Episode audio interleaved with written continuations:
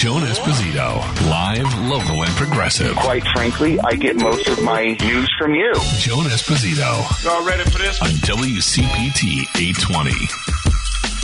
Hello, hello, hello. Well, you made it through another week. And uh, unless you uh, live in a very snowy area, the bomb cyclone probably didn't impair things too much. Uh, the wind and the snow seem to have abated, at least in our area. It's certainly uh, going full tilt out east.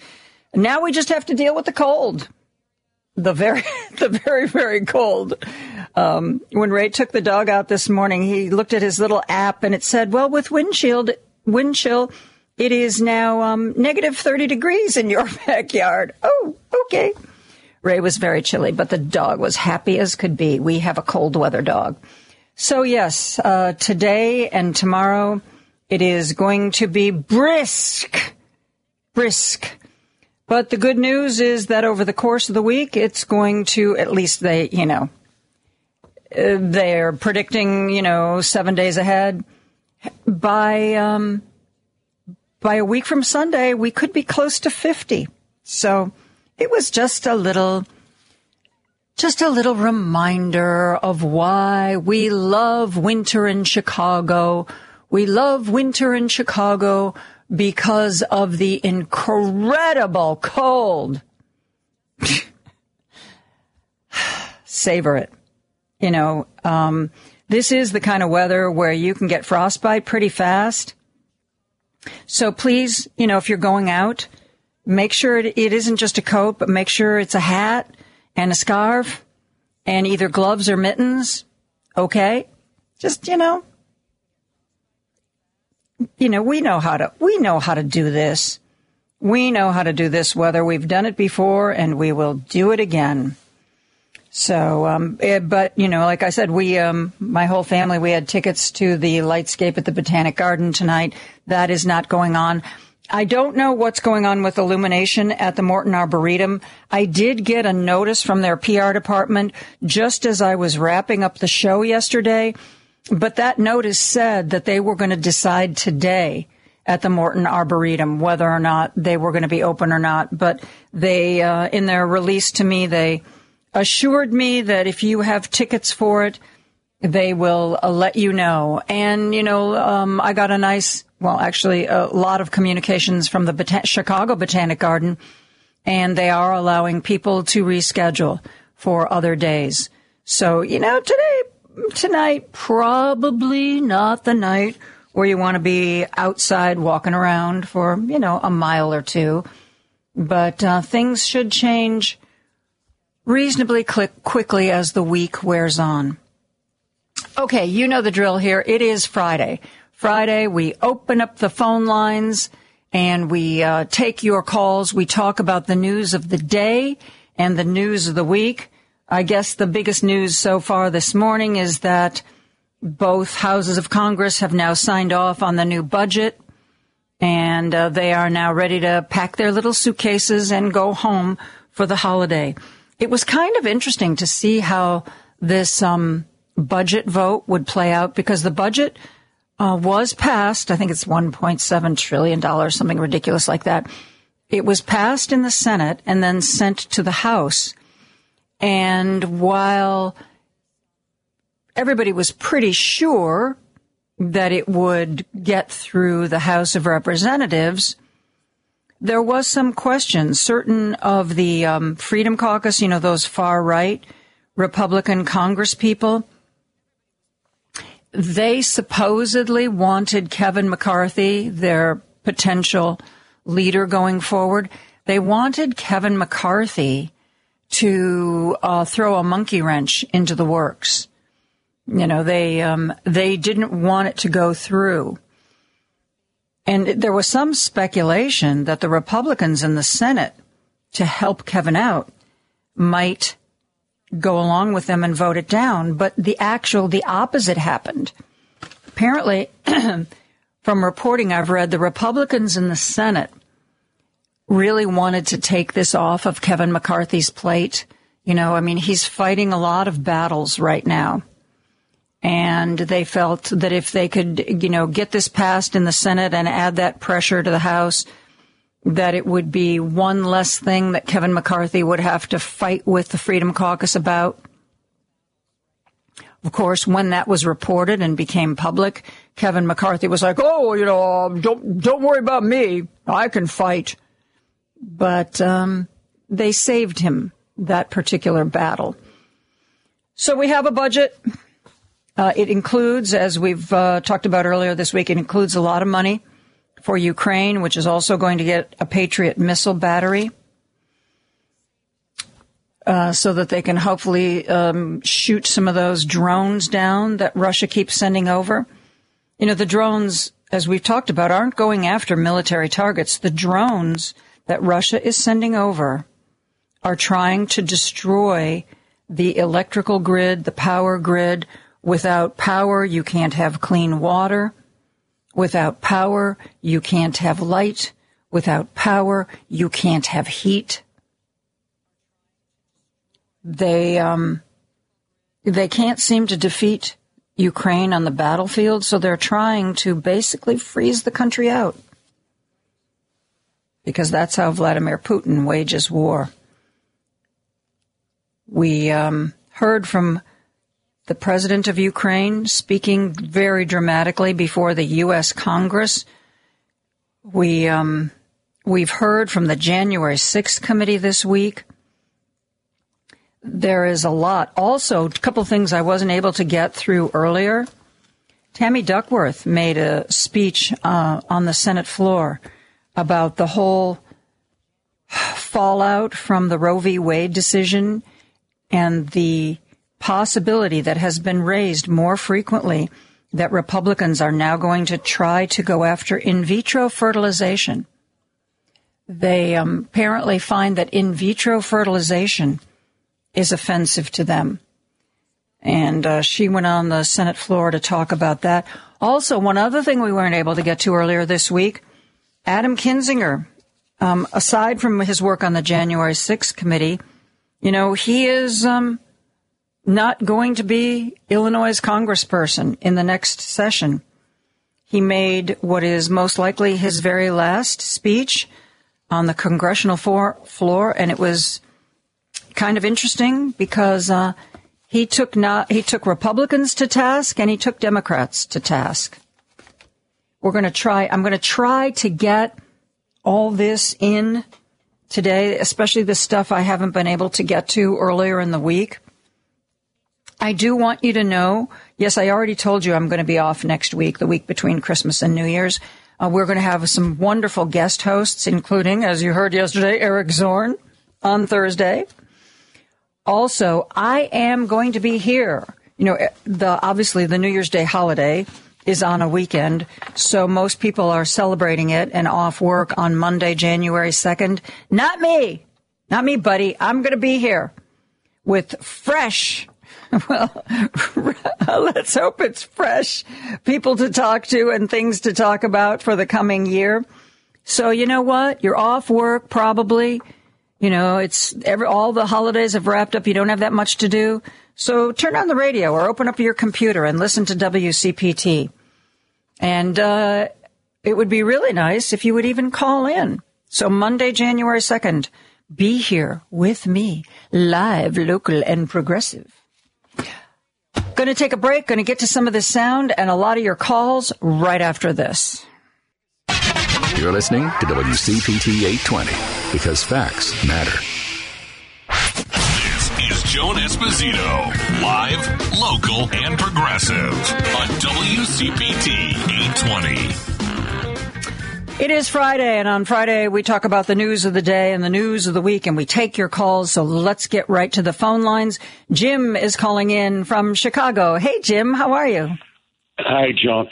Oh, uh, today, all I can think of is the anti medical party, the Republican Party, is completely anti medicine. I was listening to Dr. Murphy from Northwestern last night. He said that 3 million people were saved by the COVID uh, vaccination and there's still about 70 million Americans won't take it because of political reasons, apparently.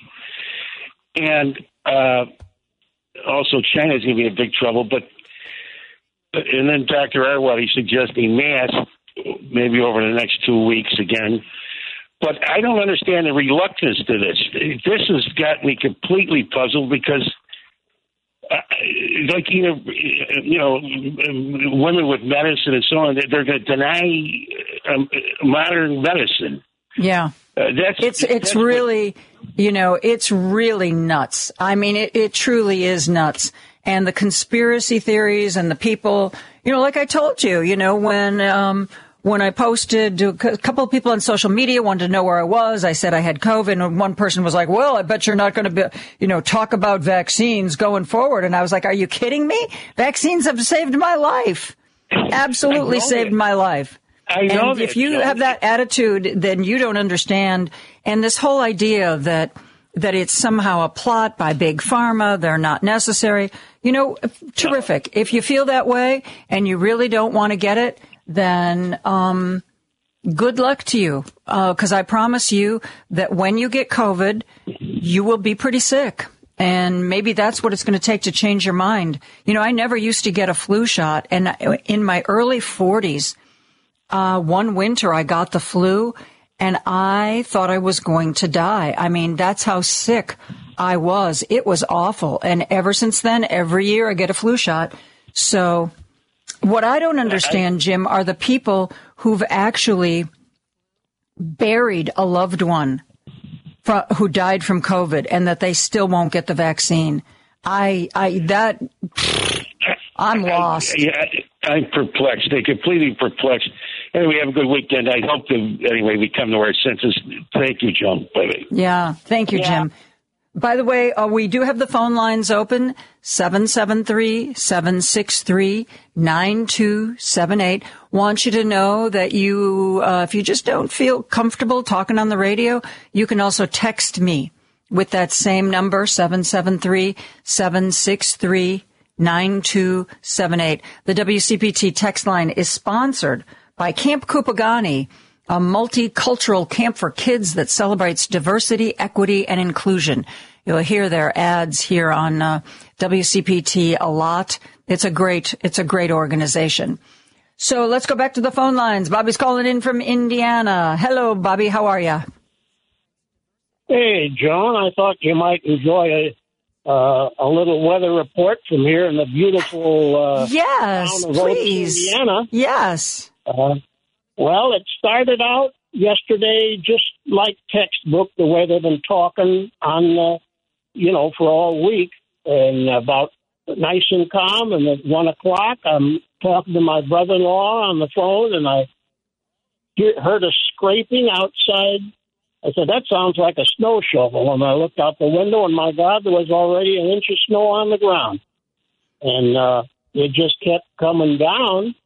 And uh, every hour I check on the temperature. Well, it's down another five degrees, another five, and uh, Yep. went down uh, about uh, when I went to bed. It was, I guess, about seven above. We were supposed to get to uh, a low of two above, but when I called this morning, we were at um, I think it was six below. Yeah, that, right now- that sounds about right. Yeah, we're a balmy zero. Um, we uh, the snow total isn't really that bad by me. We have but the wind is uh, pretty gusty, and uh, so I'll have to wait and see. Uh, you know, come uh, Saturday, really how much snow we'll end up with. Yeah. I think I think the, you know the, the the worst of it. I hope is over. Yeah. Uh, the only thing that um, bothered me about this um, spending package that they passed today Mm-hmm. was uh, a few days ago when our dearly beloved uh, buddy Mitch McConnell said he was pleased that he got virtually everything he wanted in the bill. And that Interesting. kind of really- yeah, that kind of bothers me. I wonder. I I know that isn't good for people like me, but I just wonder generally. Yeah. Well, I saw. what the negative- I think it was Rand Paul was posing with the documentation for the budget, and it um, the papers. he had them on a desk, and the papers were about a, a, oh my god about a foot high maybe even maybe even more than 12 inches. It was a lot of paperwork. So i'm very curious. I would i would like to know what was in that budget that made mitch mcconnell so happy. Though hopefully bobby you know mitch mcconnell said quite emphatically that we needed to keep supporting Ukraine. So maybe the additional money yeah, for military and humanitarian, maybe that's part of what he was talking about. Well, that yeah, that is definitely one positive thing for sure, and uh, we'll have, like you said, we'll have to see when the dust fully settles and people can mm-hmm. really tear into it, find out what find out what is in it, and it'd be nice yeah. also to know what got pulled out of it. Well, I can tell you one thing that got pulled out of it. I didn't have time to read the whole article, but I saw the headline. Apparently, the effort to have marijuana decriminalized at the federal level. Apparently that did not make it into this bill because they, I saw a headline that said something like it was sidestepped. So, you know, that's the reason why all of the pot stores in Illinois have to have such high security because they have to work on a cash basis because marijuana is still illegal at the federal level. Banks are very reluctant to work with these stores for fear that they'll get in trouble with the federal government. It's it's really just kind of a at this point it's kind of a, a stupid financial mess. So hopefully in the upcoming legislative season, even with the kooky Republicans in charge of the House, hopefully we can get that done. Um, but I do know that was one thing that got dropped, and we'll have to keep an eye out. I'm sure there were other things that we care about that are no longer in there, but we will find out over time. Bobby, thank you so much for the call. a good, good holiday and a good week off. Yeah, thanks, Bobby. I absolutely will. See you on January 2nd. Um, you know, I was, uh, Bobby and I were talking about how the, the wind and the snow seem to, whatever we have experienced so far seems to be all we're going to get. Um, but as I said, this storm has moved east, and the Washington Post is reporting that almost one and a half million people are without power in places where the wind has knocked that that out. So, you know, uh, while we're just going to have to put up with some really, really cold weather for the next few days, at least the the wind and the snow seem to have um, removed themselves from the forecast. Uh, let's squeeze in another phone call. Ike is calling in from Charleston. Hey, Ike, how are you? Hey, happy holidays, and uh, well, you we're too. not quite as cold as you. We're not quite as cold as y'all are, but uh, yeah, we're going to be seeing seeing single digits down here before it's over. Oof. We're going for we're going for three days of uh, where we're barely going to get above freezing if we do at all. Uh, which down south we handle it a different way. We just make sure that the liquor stores are empty and we stay home. Uh, you know, uh, we're the dumb ones that supposedly can't drive in the snow, and every year I watch this stuff go on up north and other places, and I just laugh. But uh, yeah, and when it comes to power, you know, and heat, listen, there's stuff available out there. Everything from rechargeable heat, uh, heated uh, vests and coats and gloves mm-hmm. and socks. There's small portable uh, units that you can use that are not like your electric space heaters that you can get. Uh, and really, uh, you know, if you live in a single or, you know, your own house, uh, I've been preaching it for a long time. And to me, you know, if you're not taking advantage of the stuff that's out here available, such as uh, you know rechargeable battery banks, uh, power walls, and solar. Uh, you know, and having some way to back up power in your house. Uh, you know, you're missing the boat because I, you know, people always say, well, you know, I can't run 100% of everything in my house and it won't do this and it won't do that. Well, here's the thing. It's just like what's going on in Ukraine right now. If you've got a decentralized power supply. In other words, they can't hit one particular place and cut power to everybody. Mm-hmm. Then you know you're, you're at an advantage, and also too, even if you can only provide fifty percent of what your house needs, then you're ahead of the game. It takes that much of a load off of a centralized power grid. We don't have to have that. Uh, and lastly, um, as far as the holiday goes, uh, you know, I'm, I hope you spend a lot of, you know, quality time with your week off. And I know you're going to be doing research and what have you. When you go digging in that bill, see if you can confirm what I saw as a headline, which was they pulled three billion dollars worth of funding for the World Trade uh, uh, Center uh, first responders health care benefits. Oh no, not again! Yeah, I'm expecting Jon Stewart to bust a vessel and be on the TV somewhere anytime, any now, you know, anytime now. Uh, oh, and by the way, yeah, Texas is going back down again like they did the last time.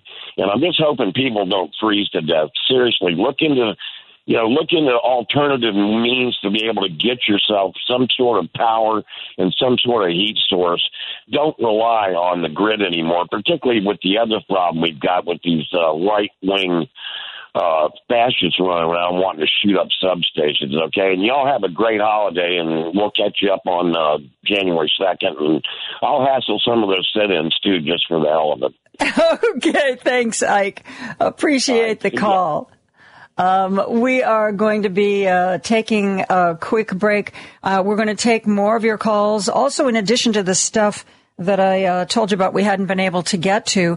Uh, President Biden offered a Christmas message yesterday. When we come back, I'm going to share some of that with you. And as long as you've got your calendars out, you know, I already told you I'm going to be here on the holiday, January 2nd. You should also mark the fact that on January 26th, that is a Thursday, WCPT is going to be hosting a live mayoral forum. The uh, Mayor, Mayor Lori Lightfoot and those who would like to unseat her will be uh, talking to us from noon to 1 p.m. We are going to be carrying that live. January 26th. It is a Thursday. See ya. We will see you then. Going to take a break. Be back with more right after this. There's no excuse to miss Joan Esposito. It's number one on my stereo. Live, local, and progressive. You can listen to her daily at WCPT820.com on your computer or phone. There's new information. Explosive new information. It's how every day starts. Need for information. Get the info you need from Santita Jackson. Weekday morning starting at 6 on WCPT 820. This is Joan Esposito, live, local, and progressive on WCPT 820. It is Friday, and every Friday we spend the first half of the show taking your calls, reading your texts, and talking about the news of the day, the news of the week. Yesterday, President Biden made a Christmas address, and uh, in part, he uh, talked about. Well, he talked about a lot of things. He was very personal, told some personal anecdotes, um, but he also talked about his hope for Christmas, his Christmas wish for the country. Listen to this. I hope this Christmas season is that we take a few moments of quiet reflection, find that stillness in the heart of Christmas. It's at the heart of Christmas. And look, really look at each other. Not as Democrats or Republicans, not as members of Team Red or Team Blue, but as who we really are fellow Americans, fellow human beings worthy of being treated with dignity and respect I sincerely hope this holiday, this holiday season will drain the poison that has infected our politics and set us against one another. I hope this Christmas season marks a fresh start for our nation because there's so much that unites us as Americans, so much more that unites us than divides us.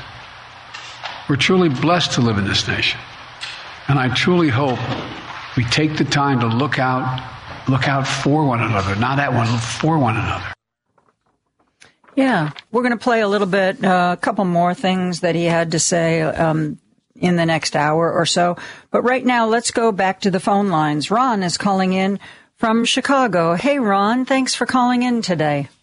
Yes, uh, yesterday, uh, 17 Republican senators voted for the uh, spending plan, including uh, Lindsey Graham and Tom Cotton. And last week, 12 Republican senators voted for the Marriage Equality Act. So maybe the Republicans extremists are beginning to lose their uh, control a little bit. Gosh, that's that would be that would be excellent. You know, I think I hate to I, I always hate to give the Republican Party uh, too much credit, but I think you you could be onto something because you know um, there is a group of Republicans in the House of Representatives that have decided that they've had their fill with being ruled and smeared by the nut jobs in their party, and they have formed a group they call Main Street. You know, the the really far right people in Congress in the Republican Party, they're the Freedom Caucus. They're the ones that are really, really saying the crazy and outlandish thing. That's the Marjorie Taylor Greens and the Jim Jordans and the Lauren Boeberts. Uh, but there is um, a middle of the road section of people who call themselves Main Street, which I think is an interesting name. And they have said that they are not going to be ruled by the crazies in this upcoming congressional session. And they want to make sure that Kevin McCarthy knows that they're there. I, last I heard, there were some 60 Republicans who said that they uh, would be a part of this group. That's a significant number of votes. And um, they wanted um, Kevin McCarthy to know that he can't just capitulate to the crazies in the party. So maybe you're right. Maybe we're what we're seeing is a light at the end of the tunnel. I hope so. And, I hope uh, so too. And it was funny the other day. I was listening to a uh, right-wing radio show, and uh, he invited callers to uh, give their opinion on whether Trump should be indicted. And then he added, but don't include the classified documents in Mar-a-Lago, and don't include the tax convictions in New York, and don't include the sex uh, charges. So, you know, anything else. Yeah, great. Yeah. Oh God. Thanks, Ron. Thanks. Uh, thanks for the call. Um, I wanted to share a little bit more with you uh, about the uh, Biden Christmas address. I said, you know, in addition to talking about his wish for the country, he also um, talked about his own personal situation. You know, um, when his family, his wife and some of his kids were killed, it was around this time of year. And he talked about that in his holiday address. Um, you know, he said basically nobody ever knows. And this, believe me, you get to a certain age and you realize that you have no idea what's around the corner. You can plan and you should plan and you should always look forward. But, you know, talk to anybody who has suddenly found themselves, you know, they call them accidents because you don't see them coming and somebody gets grievously injured. You know, you go to the doctor thinking that you've got just a mild problem and you end up getting a cancer diagnosis. Literally your life can completely take a new direction in the span of 24 hours. Joe Biden knows that up close and personal. This is what he had to say about that. It was 50 years ago this week that I lost my first wife, my infant daughter, in a car accident. My two sons were badly injured when they were out shopping for a Christmas tree. I know how hard this time of year can be. But here's what I learned long ago no one, no one can ever know what someone else is going through, what's really going on in their life what they're struggling with, what they're trying to overcome. That's why sometimes the smallest act of kindness can mean so much. A simple smile, a hug, an unexpected phone call, a quiet cup of coffee. Simple acts of kindness that can lift a spirit, provide comfort, comfort, and perhaps, maybe even save a life. So this Christmas, let's spread a little kindness. This Christmas, let's be that, that helping hand, that strong shoulder, that friendly voice, when no one else seems to care for those who are struggling, in trouble, and need. It just might be the best gift you can ever give. Amen to that. Amen to that. President Biden finished his address, his holiday address to the nation. Um, you know, I told you he started off by talking about his Christmas wish for the country, which is that we can start to put all of this um, bipartisan rancor aside and start to remember what we have in common, what makes us the same, not what makes us different. He ended up with another wish for the season. Listen to this. As we sing, O Holy Night, His law is love and His gospel is peace. May I wish you and for you and for our nation, now and always, is that we'll live in the light. The light of liberty and hope, of love and generosity, of kindness and compassion, of dignity and decency. So from the Biden family, wish you and your family peace, joy, health, and happiness. Merry Christmas, happy holidays, and all the best in the new year. God bless you all, and may God protect our troops. President Biden's Christmas address to the nation given yesterday. Sentiments that we echo here at WCPT. We hope you have a wonderful holiday wherever, however you celebrate it. And um, try to think of the people who you know, whether they be neighbors or family members, who are having a tough time. And, you know, if you've got it in you, reach out to them. Sometimes that can make all the difference in the world. We are going to take a break and we are going to get back to politics and your phone calls and your texts right after this. Did you know you can text Joan at the same number you used to call us? 773-763-9278. Thanks to our texting sponsor, Camp Kupugani. Register today at multiculturalcamp.com. Text away 773-763-9278. Chicago's Progressive Talk, WCPT 820, where facts matter. This is Joan Esposito, live, local, and progressive on WCPT 820. It is Friday. We call Friday sort of hits and misses. We talk about the news of the day. We talk about the news of the week. Um, as you just heard, the phone lines are open 773 763 9278. 773 763 9278. Uh, you can text me on that line too. I'm going to check the text in just a couple of seconds. Probably the biggest news event of the week was Ukrainian President Volodymyr Zelensky speaking to the U.S. Congress. It was a very well crafted speech, resonated with us and our history, made clear what he feels his country needs, reminded us what his country is doing. Um, I shared with you uh, yesterday a little bit about what he said. I have some new sound on that, which is um, I shared with you yesterday kind of parts from the beginning of his talk to Congress. This is how he wrapped up his um, speaking to the Senate and the House of Representatives. Nancy Pelosi, Kamala Harris sitting behind him. Last time we'll see those two women up there together. But um, he was very careful. I told you he had hit themes of family, you know, of the generations of people in his country who are suffering and the generations of people all over the world who will benefit from UK, Ukraine's fight for freedom. He said some things that were clearly directed at the more skeptical members of our government.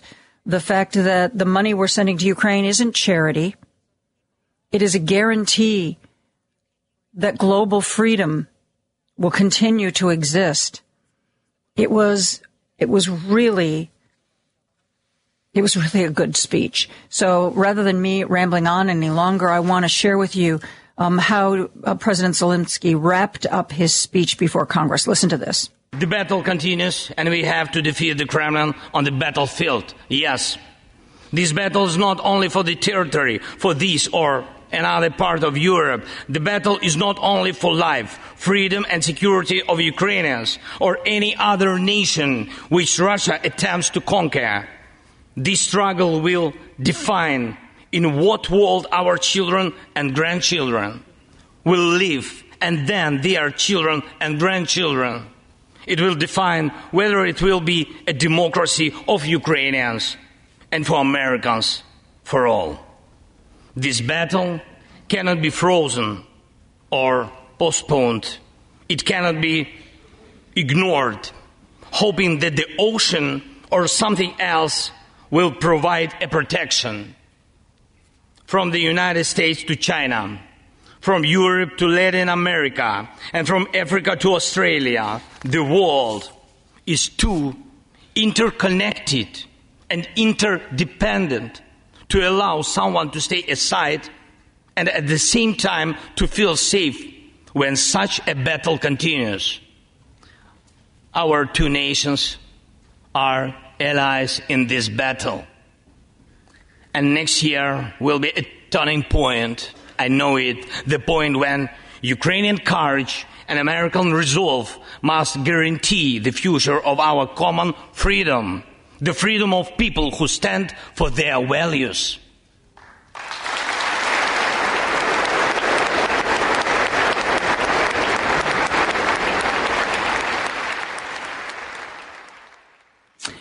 The um, Democrats in Congress said that they thought that they did uh, that uh, Zelensky did a really good job.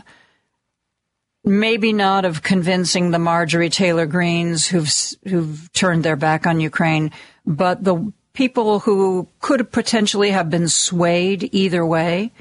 They believe that um, the speech made by Ukrainian's president stiffened the resolve of those who might have felt a little wobbly on continuing to support for Ukraine. Um, and Zelensky himself was very satisfied. He felt that he had really accomplished what he came to the United States to do. Let's go back to the phone lines. Steve is calling in from the Gold Coast. Hey, Steve, how are you today? Yes, and I too was quite impressed with President Zelensky and, and the commitment that this administration is making through this uh, Congress. That uh, you know their days are numbered in terms of uh, what policies they can get through uh, with regard to aid to Ukraine. And I'm troubled by the notion that you've got a, a great many Republicans. You know that this is the party that for decades was, you know, the anti-communist, anti-totalitarian yep. regime, you know, fighting against the, the evils that was that was the Soviet Union. Yep, and, yep. and their leader, their leader now, he was he's not some guy who just used to be a citizen of the Soviet Union. He's former KGB for God's sakes. So how how is it that they can forget these things and all of a sudden, oh well, you know, Soviet Union is not a threat. I guess in their minds as long as you're not a communist totalitarian, you're all right. You know, fine. other sorts of totalitarianism is fine, as long as it's not communist totalitarianism. So, you know, I, that's the only thing I can imagine uh, that, that would explain their sort of a 180 degree turn on this. That yeah. and the the sort of rhetoric that you see coming out of Moscow in terms of you know uh, the the Russian people desiring an ethno state. I mean, does that sound familiar to any of us in terms of some of the of, of far far right wing radical groups in this country? So they've come to idolize uh, people like uh, like Vladimir Putin and others, you know, because they want to create an ethno state that's you know that's homogeneous, and God forbid that you know we should have something that's multicultural, such as we have in the United States, and because it's threatening to them. And I think that that's at the core of what the of why uh, their their support for the Ukrainian people is waning. Uh, but having said that, uh, I, I also think that this is this is a, great time of the year to, to think uh, to reflect upon what's happened. We've had three successive uh, elections in which uh, people have said no in 2018, 2020, and 2022 to the Trumpian movement and and the the far right in this country, and we just need to keep that up. We need at least one more election cycle in which I hope that uh, that the Republican Party can finally regain some semblance of sanity and say, you know what, this is a dead end road for us. It's taking us nowhere. It's, it's only going to uh, uh, undermine our capacity to be a, a political player on the national level, and we need to start reevaluating where we stand on these things because this is not the Republican Party of George Bush Sr. and Bob Dole. Well, you know, it's interesting that you say that because there was an opinion piece after Zelensky spoke. There was an opinion piece in the Washington Post, and the the writer said, you know um, Ronald Reagan would have had Zelensky's back. Either Bush Jr. or Bush Sr. would have had Zelensky's back. They were part of the Republican Party where it was, where, you know, remember when the Republican Party used to be anti-Russia? and wanting to keep the Russians from gaining any power and gaining any traction. As you're right, you know, you're right. That doesn't seem to be exactly the picture we have today. But they were like, you know, Bush, Bush Senior, Bush Junior, Ronald Reagan. They would have been cheering for Ukrainian President Zelensky. They would have had his back. Yeah, and unfortunately, as many people have pointed out, the the, the people you and I just referenced, uh, it, they have, would have literally no place in this Republican Party in many ways. Yeah, I mean, you know, keep in mind, I mean, Ronald Reagan was the the, the president of amnesty with regard to people who were undocumented in here. Uh, you know, Bob Dole talked about you know the need for the the big tent here in Chicago in, in 1996 for the president for the Republican uh, presidential uh, convention. I mean, uh, all of these things are out the window now, and and they they are now trying to walk this tightrope in which they they they need to placate their hard right because that's their base. And otherwise, uh, they can't win. But at the same time, those people are not enough to win a national election. So they're exactly. sort of stuck in the middle. What do they do? You know, so they're between a rock and a hard place. And they have put themselves they have put themselves in this place. You know, when Donald Trump was impeached for the second time, Mitch McConnell indicated that he well, he didn't come out and say, I want my senators to vote him out, but he did say, I'm, you know, I'm hands off. You know, I'm not going to tell anybody how to vote. By all accounts, behind the scenes, Mitch McConnell was saying to them, this is our opportunity to excise this cancer in our party. Let's, let's, you know, let's take this impeachment we've been handed and go for it. And then he will be the one result. If he had been removed by the Senate, he would also have been ineligible to do what he's doing now, which is run for president again. They had their chance no, and they didn't have the courage to do it. Now, I will say on that note, uh, you know, I mean, for for a guy who announced that he was running for president, he doesn't seem to be very interested in doing anything about it a- after having announced. I mean, you talk about a guy who's virtually silent after having declared he wants to be president again. I mean, mm-hmm. what, what, it is kind of weird, isn't it? Yeah, I mean, he, he, he announced he was running, and then that's it. Nothing else happened after that. I mean, it's rather interesting. Yeah, maybe, maybe, uh, well, you know, Steve, he was probably busy posing for all those pictures on his trading cards, don't you think? You know, the uh, firefighter, astronaut, um, um, you know, I mean, uh, he probably has had so much focus on wearing all those costumes for his trading cards that apparently sold out, Steve, if you are to believe him. Yeah, sold yeah. out I mean, immediately. I mean, let's face it. I mean, if you're an adult, you know why he's running. He's not running for the good of the Republican Party or this country. He's running in the hopes that uh, a, a prosecution might be deferred for someone Mm, running exactly. for the highest office in the land. You know, that's Exactly. it's just cover for that. You know, and, and beyond that, the, there'll be people that they can go ahead and scam out of a few more dollars because there'll be a few million Americans who'll be willing to send him ten, twenty, fifty dollars.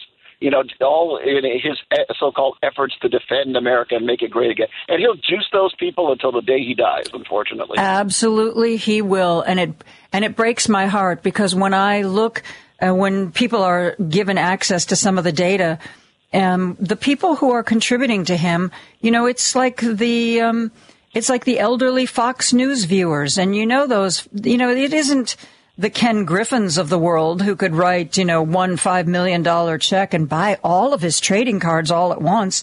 It's the it's the mom and These pops. are people, yeah, yeah. These are people who are cutting their diabetes medication in half because they can't stretch it far enough. You know, at the end of the month. I mean, and, and unfortunately, Mm-hmm. But he's their guy. I, I feel he cares about Yeah, them, he's their guy. Steve.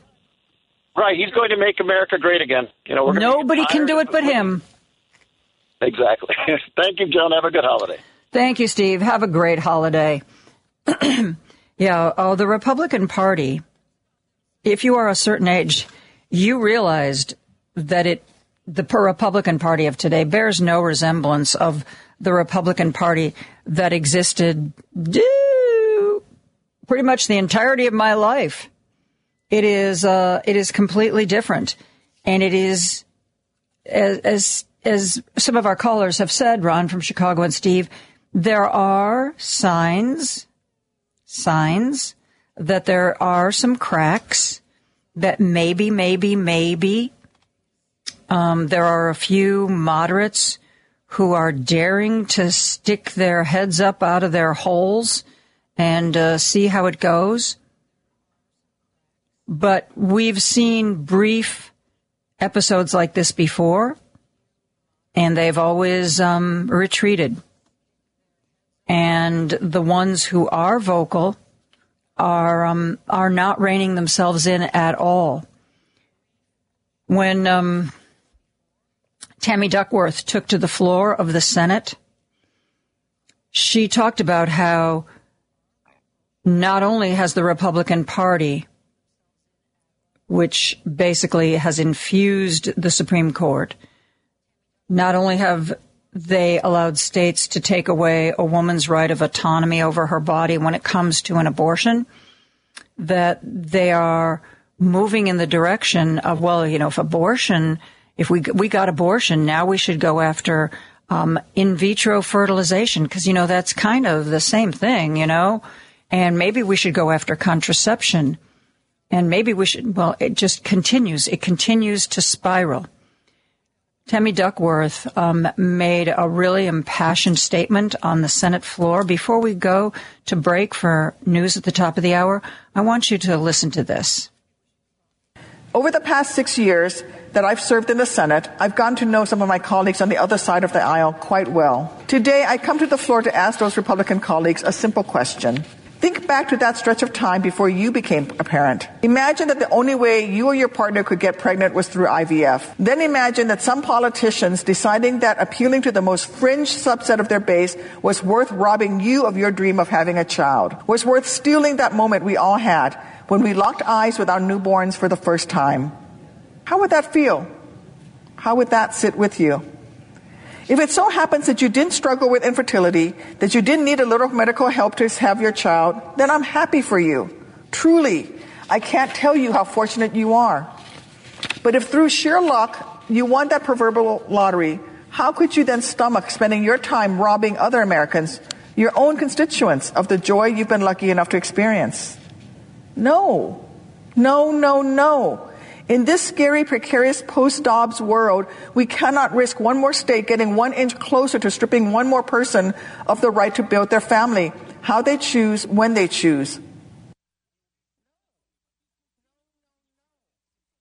How they choose, when they choose. That's the kind of country I want to live in. I, I would like myself, my daughter, my daughter's friends, my daughter in law, I would like all of those people to be able to make medical decisions with the support of their family and their doctor and without any advice from the government. I don't think that's too much to ask.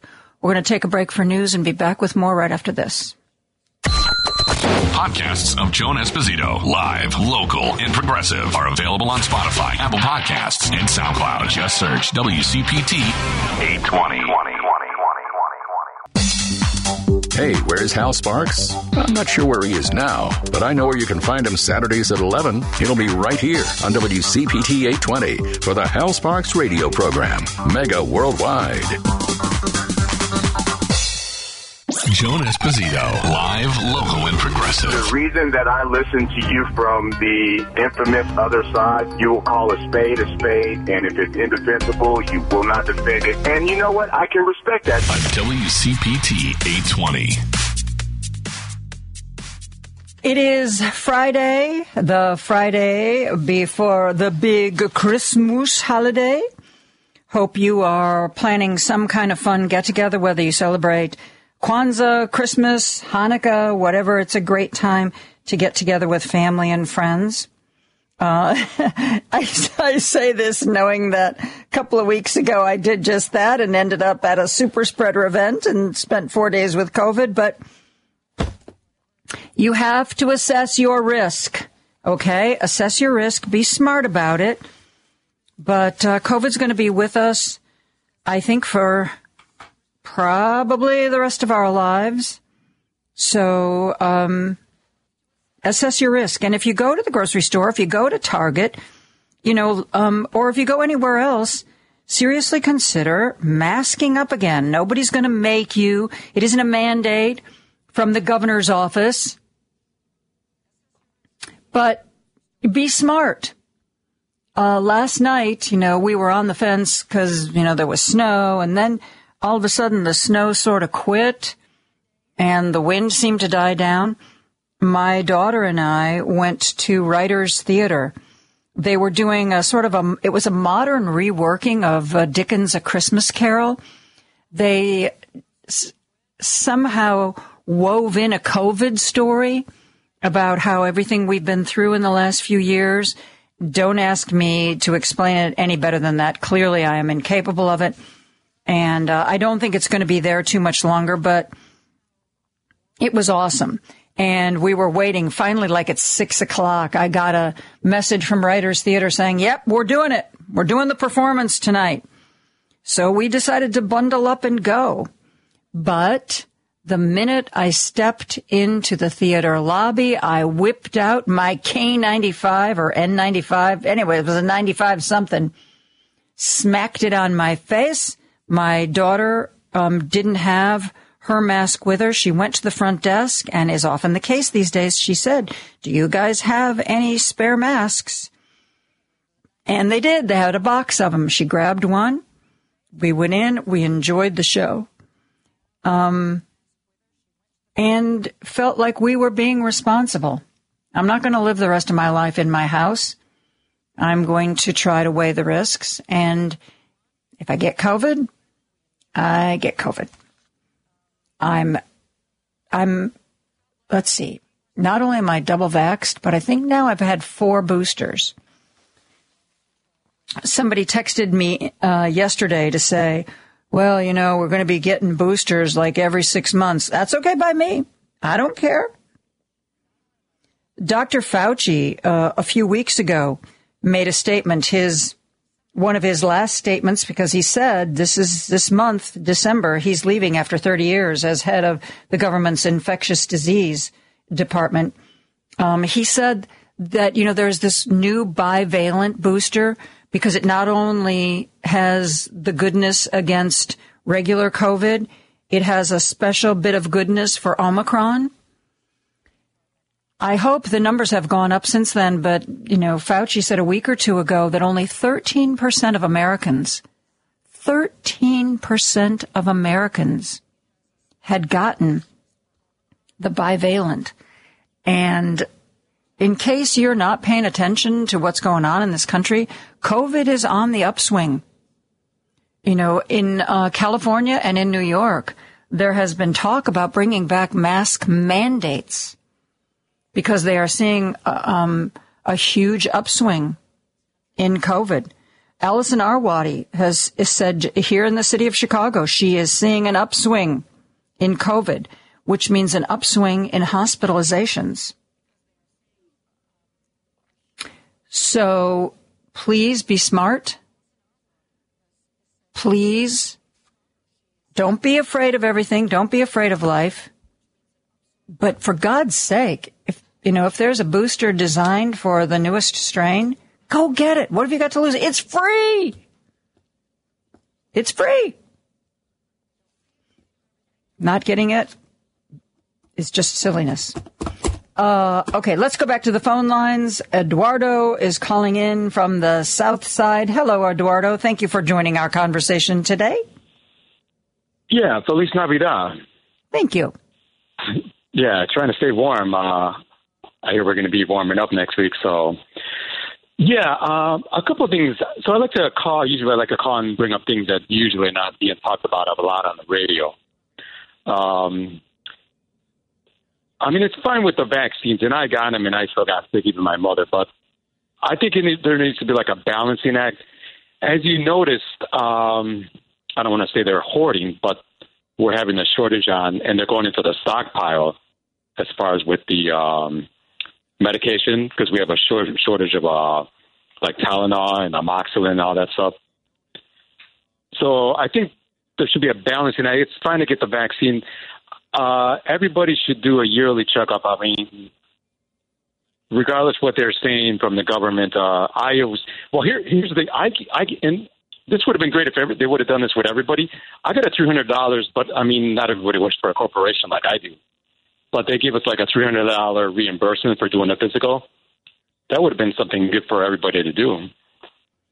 Yeah, uh, I agree. And you know, theoretically, I know that that's true, but but do I get to the doctor for a yearly checkup? Mm, I get to the doctor for maybe a checkup every three or four years, and that's usually after I get these notes from my doctor saying, "Hey, you're way overdue for this. Get in."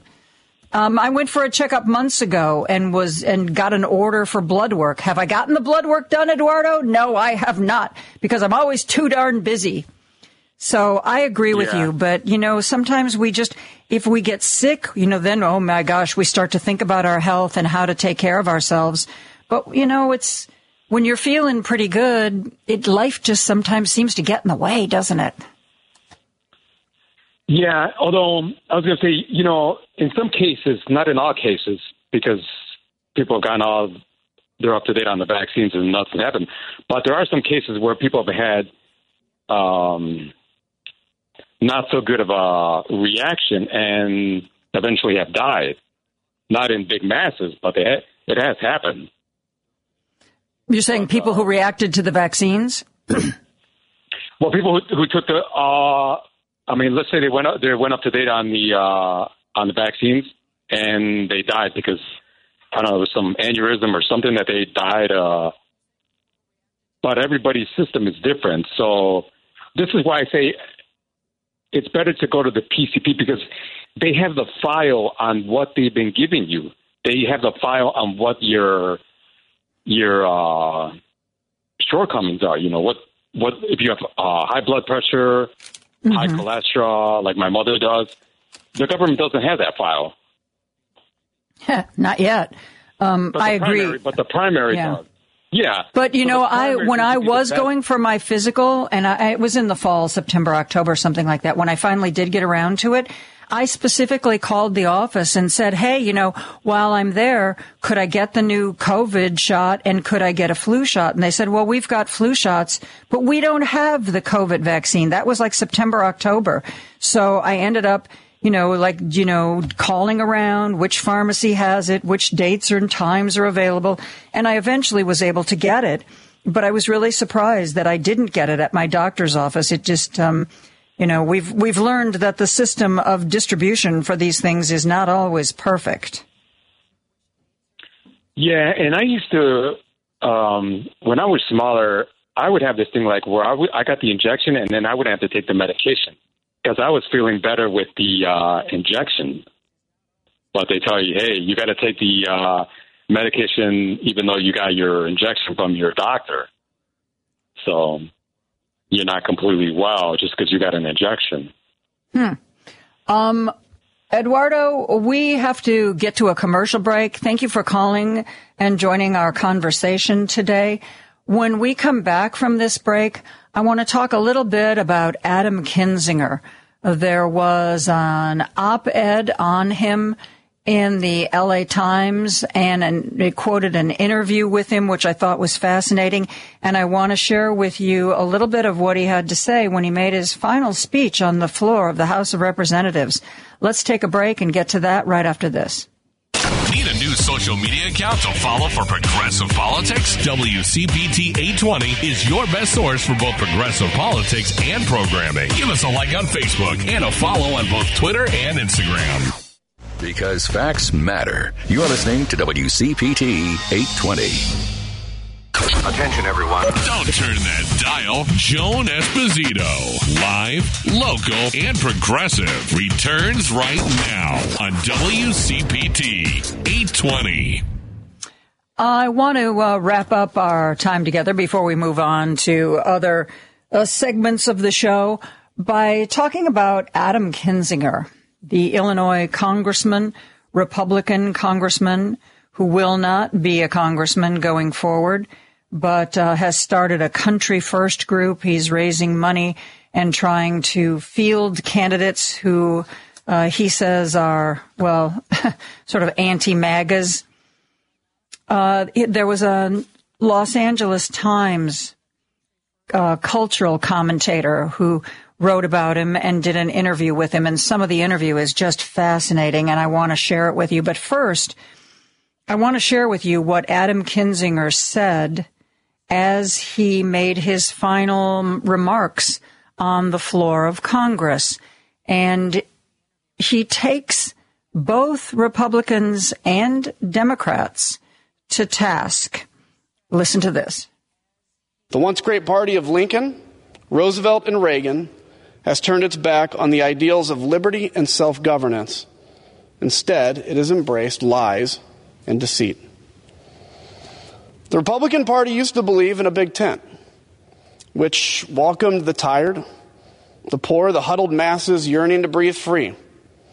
Now, we shelter the ignorant, the racist, who only stoke anger and hatred to those who are different than us. To my Democratic colleagues, you must too bear the burden of our failures. Many of you have asked me, where are all the good Republicans? Over the past two years, Democratic leadership had the opportunity to stand above the fray. Instead, they poured millions of dollars into the campaigns of MAGA Republicans, the same candidates President Biden called a national security threat, to ensure these good Republicans did not make it out of their respective primaries. This is no longer politics as usual. This is not a game. If you keep stoking the fire, you can't point the fingers when our great experiment goes up in flames. That was Adam Kinzinger scolding the Democrats who, in many places, including here in Illinois, funded the far right Republican candidates, got, made sure they got some money and support, with the thinking being that because Illinois tends to be a more moderate state, they would be easier to defeat on the ballot. And that is what happened. So you could say it was a smart strategy. Um, many people also say it's a dangerous strategy because if for some reason it doesn't work out the way you intend, then you are um, helping to elect the worst of the worst to office. LZ Granderson is kind of a critic at large for the LA Times, and he wrote about Adam Kinzinger and his departure. And it's interesting because he allows Kinzinger to talk about the January 6th committee and what he's learned and what he's done. But he also holds Adam's feet to the fire about a few things. There's, I just, I, I suggest that you, that you read it. I wonder, uh, I don't know if this is behind a paywall. I will try to tweet out a link to this on my Twitter account and on my post account. Um, so hopefully it's not behind a paywall and you will be able to read this in its entirety. But uh, LZ Granderson talked to him about his work on the January 6th committee. Adam Kinzinger said, You know, I always assumed everyone in politics had their version of a red line, that one thing they won't do. My faith in the people who become politicians has become really damaged. I now look more realistic at politics.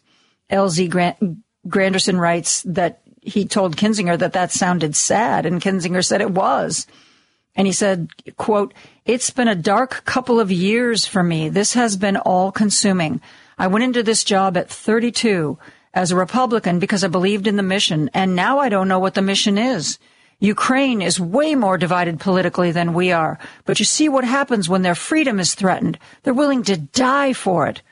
We have what they are fighting for, and we are trying just as hard to get rid of it. Here's where LZ Granderson kind of holds his feet to the fire. He writes strong words from someone who voted for President Trump in 2020 and sided with his agenda more than 90% of the time. And therein lies the rub with a political figure like Kinzinger. His participation in the January 6th committee is appreciated by the left, but his voting record is pure right.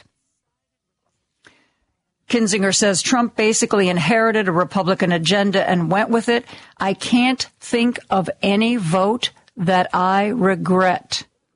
Recently, Kinzinger voted against the John Lewis Voting Rights Act, but he voted for, in, he supported the Respect for Marriage Act. He apparently, even though he was raised in a very uh, Christian kind of uh, household, he apparently has out gay staffers on his congressional staff. And so it's, um, so LZ Grand, Granderson holds his feet to the fire on that voting record. This is what LZ writes. As lovely as all this sounds, it's hard for me to see a congressman who so frequently sided with Trump as a live and let live kind of person. Nor would I characterize voting for Trump in 2020, given everything we then knew him to be, as a live and let live vote. I pressed Kinzinger on that one. This is Kinzinger's response. Quote, I was a big sissy. I thought Trump isn't going to go win Illinois anyway, so it, my vote wouldn't matter. I didn't vote for him in 2016 and I was heavily criticized for it. So I voted for him in 2020 just to have one less thing people could come at me with. I'm telling you this because it's important to tell people that there's nobody that's perfect in resistance or courage. Self governance is the hardest form of government. As I said, it was really, really an interesting interview. Oh, one more thing that came out of it. Apparently, one of the biggest shocks out of the January 6 findings for Kinzinger and other members of the committee was the involvement of Justice Supreme Court Justice Clarence Thomas's wife, Virginia, better known as Ginni Thomas. Kinzinger, quote, all of Mark Meadows' text log was shocking, but the biggest personal shock was seeing how much Ginni Thomas was texting him. Who saw that coming? Again, um, Kinzinger said that even though they uh, did recommended charges, recommend charges against Trump and others to the DOJ. He is not sure that charges will come. So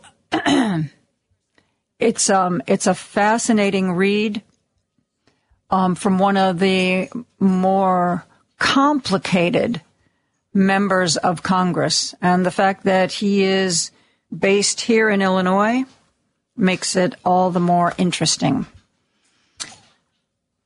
Here's what we're going to do for the rest of the day. Um, we are going to take a little tiny break for some fun. In the next upcoming segment is time we're going to do a pet of the month before we break for the holidays.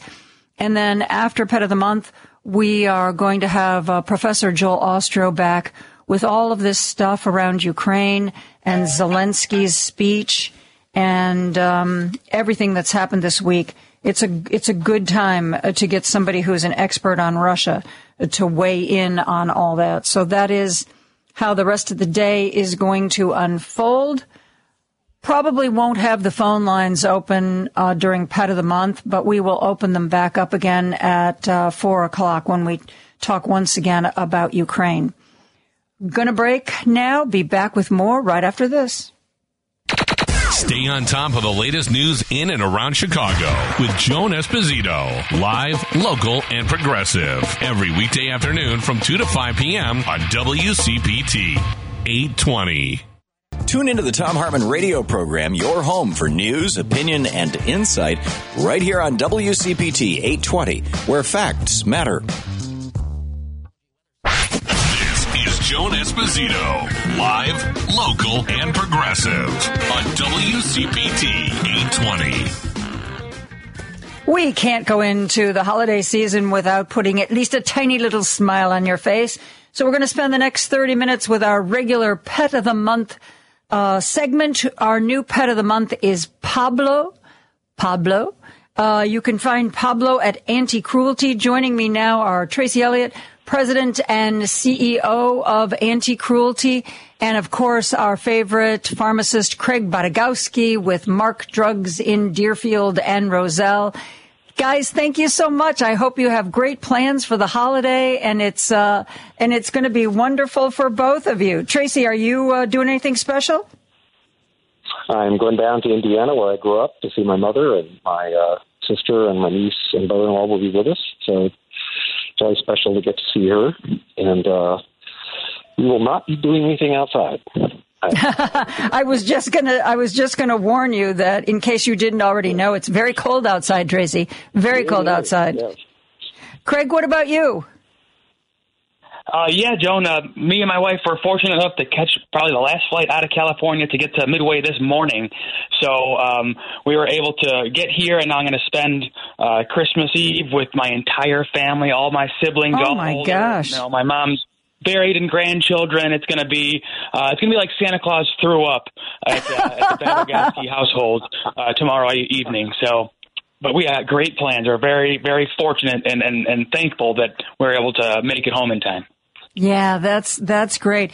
You know, we were just um joking with you, Tracy, about uh, the fact that it is going to be cold in Indiana, just like it is going to be cold in Illinois. Um, what do you do to make sure that all of the animals at Anti Cruelty stay toasty um, when we get a cold snap like this? Well, very little outside time, if any at all. Obviously, uh, they don't they don't need to go outside um, to to be cared for. Although it's always best for them when the weather is good. But we do have in our central courtyard um, an, a de-icing system, so the the uh, uh, ground is always uh, dry and not slippery. But in this kind of weather, any animal uh, is vulnerable to uh, frostbite and just discomfort. I have a a uh, Australian cattle mix who this is the first time in her one and a half year life that she has not wanted to be outside. Uh, no Wow. other weather has ever forced her to come in, but we went outside today. She was screaming when she saw the snow, how fun it was going to be, and in five minutes she looked at me and said, "There's something wrong here." She's You know, that's that surprises me. Um, you know, our our rescue uh, Willow is mostly Australian Shepherd, and I really wondered because he just loves the winter. Ray took him out this morning when they first got up at like I don't know six o'clock in the morning or something absurd. And according to Ray's weather app, with the wind chill, it was negative 30. And he said Willow could not have been happier. He oh, rolled on his back, his legs in the air, making that, oh, isn't this great noise? Oh. And Ray was like, turn around, pee, we're going in the house. Please, I'm begging you. right? And and I have a small dog, a little dachshund mix, and uh, luckily I have trained him to do an inside pad too because she just will not and cannot go out. Oh God, I can't imagine a little dog in this weather. As as you as you both know, Willow has lots of insulation. Uh, he has uh, he regained the little bit of weight he lost. Willow is what you say a big boy, a big boy. He was 97 when I took him to the vet uh, a few weeks ago. I know it's not good, but you know, we're working on it. close to his surgery too, so he he might be there might be kind of residual from recovering from that because I know that uh, he had to be kind of immobilized for a little while, so that plays a role as well. As long as you All right. Yeah, I by. You're making the same excuse Ray does. I mean, yet Ray gives him treats and lets him lick the plate. But oh, you know, it's just because he's not. It's post surgery and he hasn't been moving around a lot. Okay, both of you. I agree. I'll, I'll, I'll, I will let it go. We have another probably month of Willow being on restricted duty, and then hopefully the pounds will just melt off after that, guys. oh, and talking about the holiday season, Tracy, I definitely wanted to go over the idea that unless you know it's wanted, unless you've consulted with the family, please, please, no puppies and kittens as Christmas gifts. Tracy, talk about that. Right, right. Well, we will, you know, always counsel uh, a potential adopter of the responsibilities that they're taking on, whatever animal it happens to be. You know, uh, you need to be there for the rest of their life, um, and uh, we hope that that's going to be a long time. And the thrill of a puppy, uh, puppy breath, and the fun and the joy begins to run out when uh, you have to clean up the messes and train them and all of those things. So uh, we, we our adoption experience counselors do a great job of that, but it is great advice from you. Um, this is a long term commitment. At the same time, um, we make it very clear that if a if a match is not working out, the best thing you can do is bring the animal back so we can find a more compatible home, and we will never judge you about that. Uh, but the best thing to do is make the match work from the very beginning by making sure that you are ready for the commitment. Yeah. You know, um, Craig, we've talked about, you know, different, um, medicines and herbal remedies that you have at, at Mark Drugs that can make um, a nervous dog a little bit a little bit calmer. Um, are there diet pills for dogs? Uh, nothing that you would think um, as a classic uh, kind of uh, like phentermine is something they use for humans. That is basically a weak amphetamine that uh, that does actually lower, you know, your, your increases your metabolism and uh, reduces hunger. This is something that is not often prescribed for any sort of uh, canine. Now, what is more important is a prescription diet. Perhaps you you don't want to take a supplement or use any sort of drug that's going to um, increase heart rate or cause any problems, maybe even hyperactivity, which would be a common side effect for using a drug like that. Um, but there are certain foods that can be given that actually have a lot more fiber, a lot more, um, you know, take up more space in the animal's uh, stomach so that they feel full quicker. Now, when it comes to most dogs, especially a dog the size of Willow, anything in front of Willow is going to be consumed immediately. So yep. I think you hit the nail right on the head with the little treats that might be getting sneaked into uh, Willow's diet. But ultimately, you have control over what food is put in front of and as uh, Willow has ex- access to. And there are calorie restricted foods, but the volume of food is important, making sure that it's a large volume of low calorie food so that at the very least Willow has uh, fewer hunger pangs than, uh, than, than he would otherwise. Yeah. So, well, and you know, diet. There are drugs, but the diet is fundamental. I um I've been reading a lot about like what vegetables uh, dogs can eat, and you know Willow, as you so accurately pointed out, will eat anything. But I've discovered as I've been cooking, he loves carrots. He loves zucchini. He loves broccoli. He will eat iceberg lettuce. So I think what I'm going to have to do is put together little treat bags so that Ray can have the satisfaction of giving him a treat. And yet if it's a handful of iceberg lettuce, everybody wins. Oh yeah, yeah, that's actually a pretty good uh, trick because carrot sticks, especially, are things that um, you know. One of my rescues, Cowboy, just loves them, and what he does, you throw a little carrot stick, he grabs it and then runs away and hides so he can eat it by himself with no one looking. so he thinks he's getting the treats, and, and to him, it, it, absolutely is a treat, and it satisfies that uh, you know that reward center uh, without having to increase the calorie count significantly.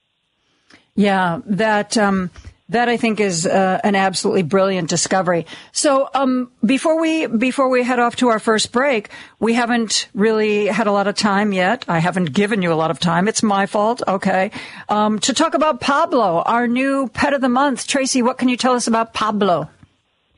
Well, Pablo is a female. Um, Okay, Tracy, did you did you? Is there some confusion here? Because uh, I would have assumed Pablo was a boy.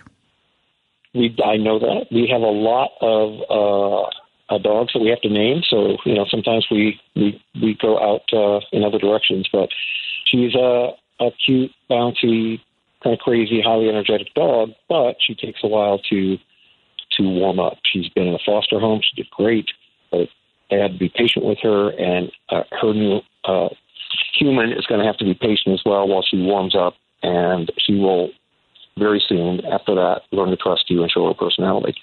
Highly energetic, so it's best to have a yard. It's best to uh, be able to walk, to even run with a dog. Uh, this is not a lap sitter. Um, to be, I mean, I'm sure she loves to sit on laps, but she wants to. She has a lot of energy. She wants to move and run. So, uh, but she's sweet and cute. Um, and uh, her picture, of course, is on your website and on our yeah. And you know, I would like to reinforce not just for Pablo, but I think any dog, whether you get them from foster or whether you get them from the shelter, you, it's going to take, in my experience, it takes about a month for the whole decompression to take place. I. I of course, am a foster for anti-cruelty and I follow the fosters when they post on Facebook. And sometimes I'll see a new foster who'll post like, "Oh my God, I got so and so, you know, four days ago," and they still are like, you know, hiding and I'm and I always message them, and you know, just it's okay. It doesn't happen right away. Sometimes depending on the animal, it takes weeks and weeks for them to really start to feel safe and secure, but it'll happen. But you really have to be patient. Let, it, let the animal decide the pace. Um, because if you rush it, you might cause actually more anxiety and more fear. Mm-hmm. Um, and it's hard for those of us who love animals. We want we want them in our lap right away. We want to pet them. We want to move towards them. But uh, it's important to really gauge what the animal's level of trust is and work with that. hmm I uh, I completely 100% agree with that. And, you know, the amount of patience, when I first, over a year ago, I took in three cats as part of the safety program. And I would, you know, they had their own little space and I would go in and sit with them. Mm-hmm. And I used to try to hold them on my lap and I would gently pick them up, put them on my lap and they would immediately jump off. And I'd be like, okay, well, and then I thought to myself, they're just not lap cats. Um, and then after another week or two, they were fighting to be the cat in my lap. Sometimes I had multiple cats in my lap. I'd have one and the other one would jump up and sort of shove the other one over so they could be there too. So you really, really do have to let them sort of flower in their own time. Right. Um, That's right. we need to take a break. We're going to be back with more Pet of the Month. Pablo is our girl right after this. Can't listen to Joan Esposito? Surely you can't be serious. Live, local, and progressive in your car today? I am serious. And don't call me Shirley. Don't fret. You can still listen to her on the TuneIn app on both your phone and computer. Whoa! You feel that right away. Oh. It's just refreshing. WCPT 820, Chicago's progressive talk, where facts matter. Is Joan Esposito. Live, local, and progressive on WCPT 820. It is our Pet of the Month segment. I am joined by Tracy Elliott, President and CEO of Anti Cruelty, and Craig Bodagowski from Mark Drugs in Deerfield and Roselle. Uh, Tracy, I will admit that I confuse easily. I was looking at the posting of the hours, the holiday hours for anti-cruelty, and um, I was I was confused because sometimes the shelter's open or the clinic's open, or but one can be open and the other isn't open. Can you run us through if somebody's sitting there and thinking, oh, maybe between Christmas and New Year's, you know, we'll go look at the rescues. What are the general outlines for when you're going to be open this holiday season? Uh, I don't have those right in front of me, so I can grab really quickly, but they are on our website, uh, and I'll find it here in just a moment. But uh, when the clinic is, eh, during this period of time, when the clinic is open, um, uh, the shelter is open and vice versa. So we have our hours uh, posted right now on the website. A special box comes up with uh, with the hours in it, and I'm trying to get that up right now. I know it never comes up quickly enough when you're trying to get it. That's okay. That's okay. I can't remember anything anymore uh, unless I see it. So here we go. Um, yeah, remaining the holidays. So we are only closed uh, on Christmas Eve, Christmas Day, New Year's Eve, and New Year's Day. Uh, oh. Obviously, we were, we were closed today as, as well. It was a, a holiday for us too because the uh, because of the holidays being on um, uh, on weekends. So open for our regular of time, um, 9 to 6 p.m. at the River North Adoption Center. Uh, and at the, oh, I'm looking now for our Everyday Adoption Center at the South Loop Pet PetSmart store. Um, that's open when the store is open. So 10.30 a.m. to 6.30 p.m., Monday through Saturday, 11 a.m. to 5.30 p.m. on uh, Sundays. And one more thing, John, real quickly, we were talking about Pablo, we are currently in our uh, our holiday special to get animals into homes for the holidays, and uh, so we are waiving all adoption fees until December thirty first too. We are calling it Oh. home for the holidays. Holidays. I like that. Uh, got Um, that? Got that? If somebody wants to meet Pablo, do they go on the website and like make an appointment or how does that work? Well, uh, you don't have to make an appointment. Just come in when we're open. But it's best if you go to the website and fill out um, a very, very brief uh, potential adopter form. And that way, that's all done for you. If you come in, uh, we're going to have you fill that out anyway at, at a, on a on a laptop, so or on a forgive me on a handheld. So do that in advance. Come in when we're open and indicate that you're interested in looking at Pablo. And I'm sure the adoption experience guides will suggest some other great dogs for you to look at. Of course, we have a lot of kitty cats. They're also great for the holidays um, and on on cold days like this. And we have lots and lots of rabbits and really cute pocket pets as well. So pocket pets. I like that. I like the idea of pocket pets. Um, Craig, uh, recently, as as I've I've talked about on these segments, you know, uh, Willow had his second um, knee, essentially knee replacement surgery, and he developed this weird licking thing. And I took him to the vet, and there's now a a medicine. Uh, Ray and I call it his antidepressants. It's a a medicine that is designed to is like sort short circuit the loop that they can get into in their brain that makes them want to keep licking and licking and licking.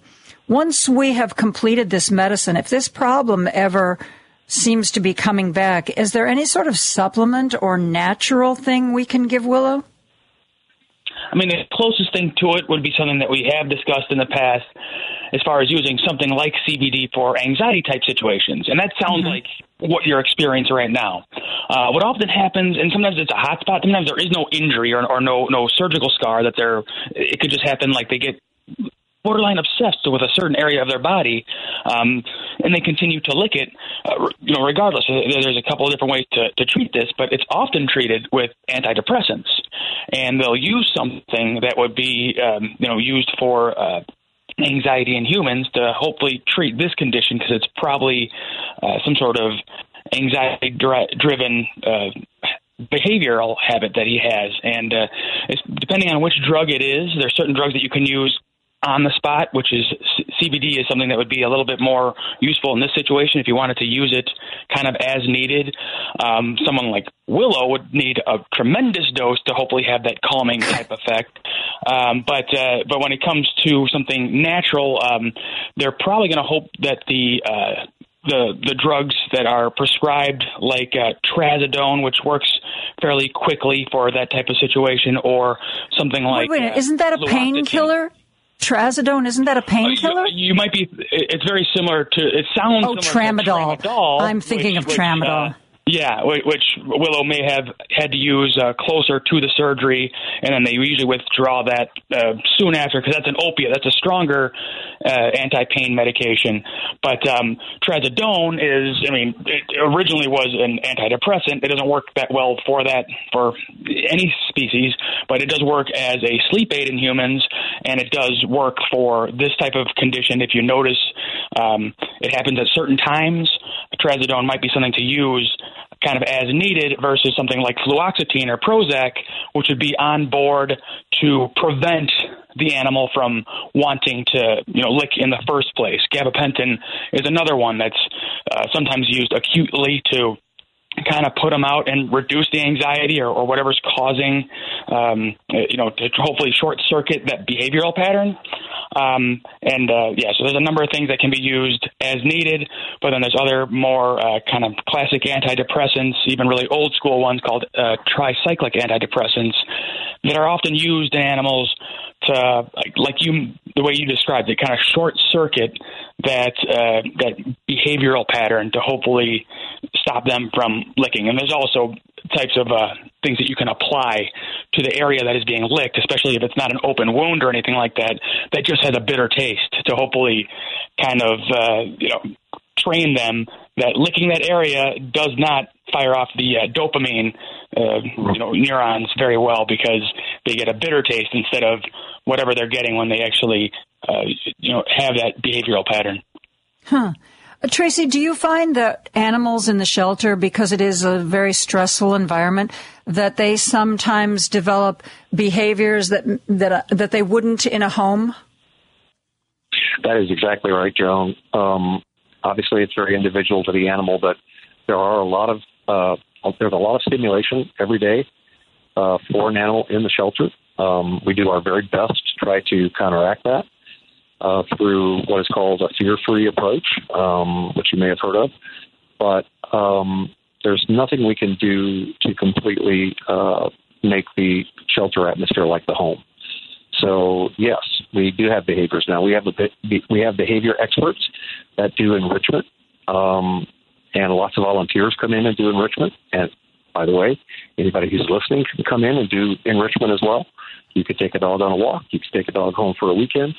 Um, those were enrichment activities that get them out of the shelter. Uh, not at the moment, but when the when the weather warms back up, we do try to think, do things that um, allow them to uh, you know have fun and, and behave as either a cat or a dog or whatever might do, whether it be you know running around our, our courtyard or running around um, uh, our playroom.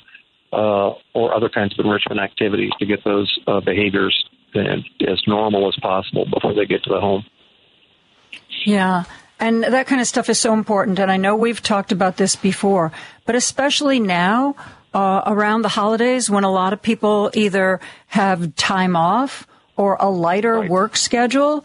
I mean, you know, if you're going to volunteer, I mean, you don't have to make a five year commitment. It's not like a full time job. Um, and, right. it, and I think that that's what a, what a terrific way to uh, to spend the holidays. I actually was one of the um, fosters I was actually on the air, so I couldn't get, I didn't get the phone call. But when you had that last load of puppies, I got a call right. saying, "Hey, you know, we're looking for fosters for these puppies." Right. And um, I, of course, immediately after I got off the air, went to the website and I pulled up the video of those cute little puppies. Right. And uh, showed the, you know, I showed the rest of my family. I said, "I think we need a couple of these puppies for the holidays. What do you guys think?" Right. And um, they were, they took a little time to think about it, and by the time they finished thinking about it, all the puppies were gone. They were gone. Right, right. exactly. You have mentioned about on the air, Joan, that we have increased our short term volunteer opportunities where you can just come and spend some time with an animal. Um, take them on a walk, as I think you mentioned a number of times, the sort of weekend away. Um, so those are on our website as well. Uh, or you can come in and just ask our adoption experience guides about, uh, you know, if you want to take a dog on a walk, we will give mm-hmm. you a very brief training and make sure that, you know, they're harnessed correctly and you know what to do. And then you can just go out in the neighborhood and walk them around. And, and, uh, we won't choose dogs that would be frightened by the stimulation outside, you know, in River North, kind of noisy. But uh, for many dogs, that's just a great experience to get out for a half an hour or an hour yeah. out of the shelter. Yeah. Or even a weekend. Correct. Correct. Yeah, I'm. I I might be in touch with you guys about that. The only problem is, as as I've said to you guys before, I really like big dogs. The bigger, the better. I mean, you know, give me a hundred and forty pound dog that I can just snuggle with and love.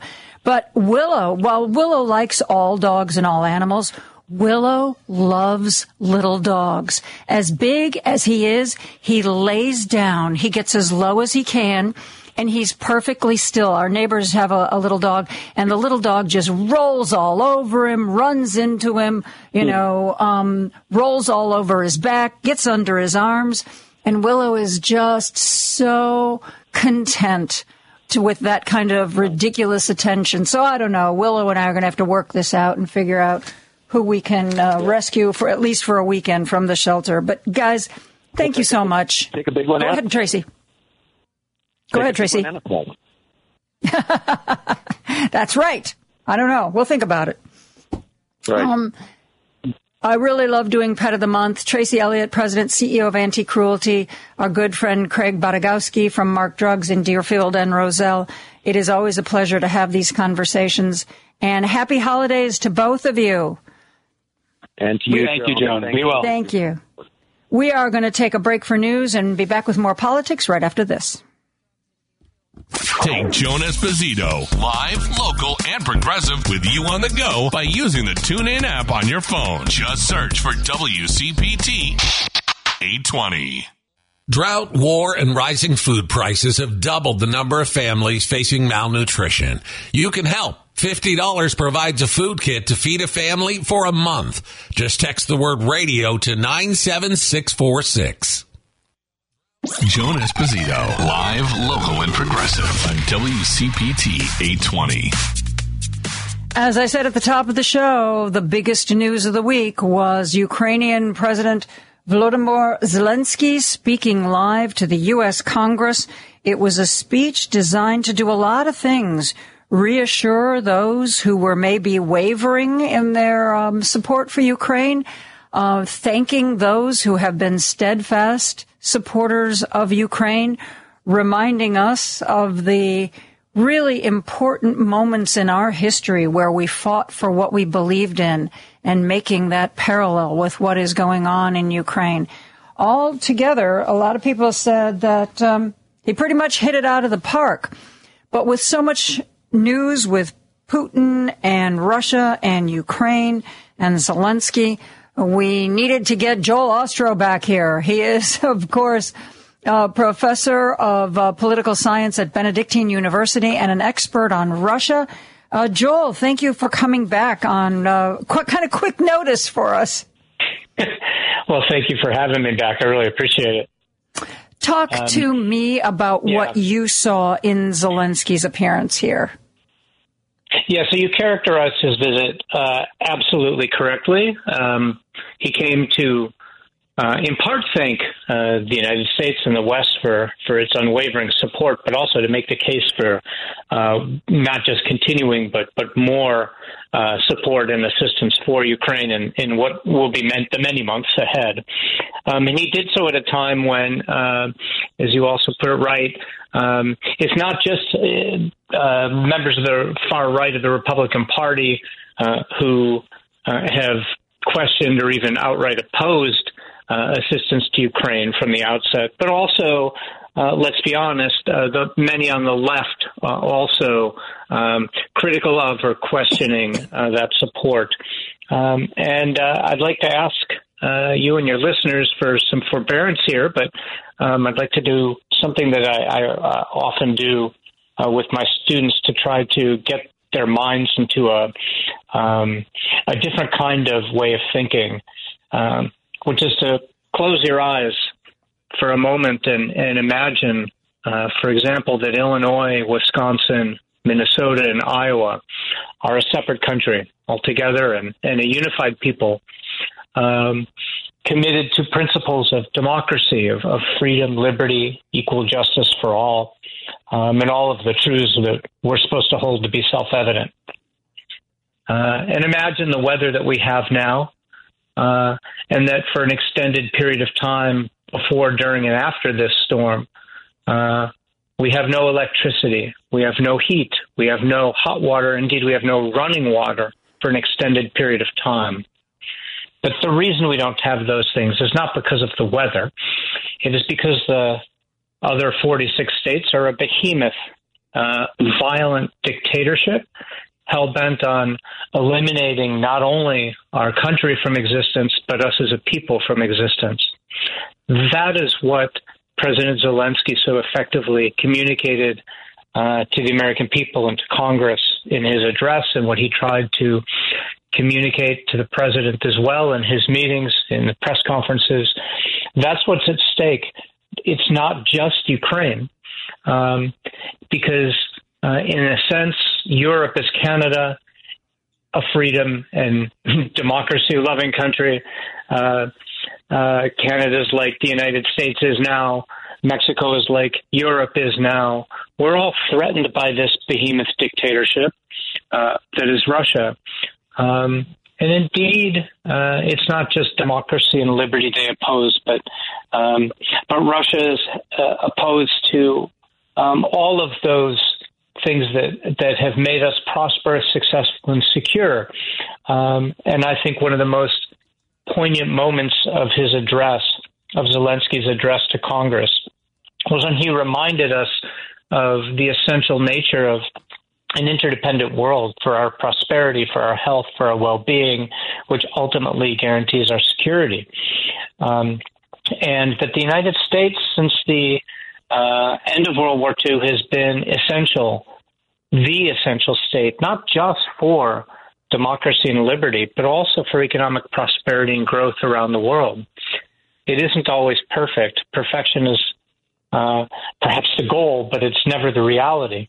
But the United States has stood for expanding liberty and freedom and for expanding prosperity around the world and, and trying to uh, shore up errors in our efforts, uh, shortcomings, failures, um, and, and to keep the world united uh, and to expand the the places in the world that are committed to those values.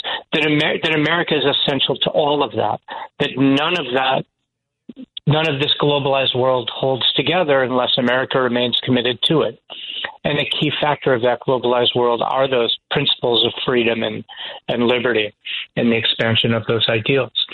Uh, so that's what he communicated was was that it's not just Ukraine that he needs the United States, but indeed the, the world as it has grown since the end of World War II and since the end of the Cold War, in particular with globalization. Um, and that was the core message of his reminder. I'm certain it fell deaf on many of the Republican ears in that room and, and those who boycotted. But I'm hoping the American people at large took it to heart, and, and that the peoples uh, in in our of the states that are, are among our closest allies also did.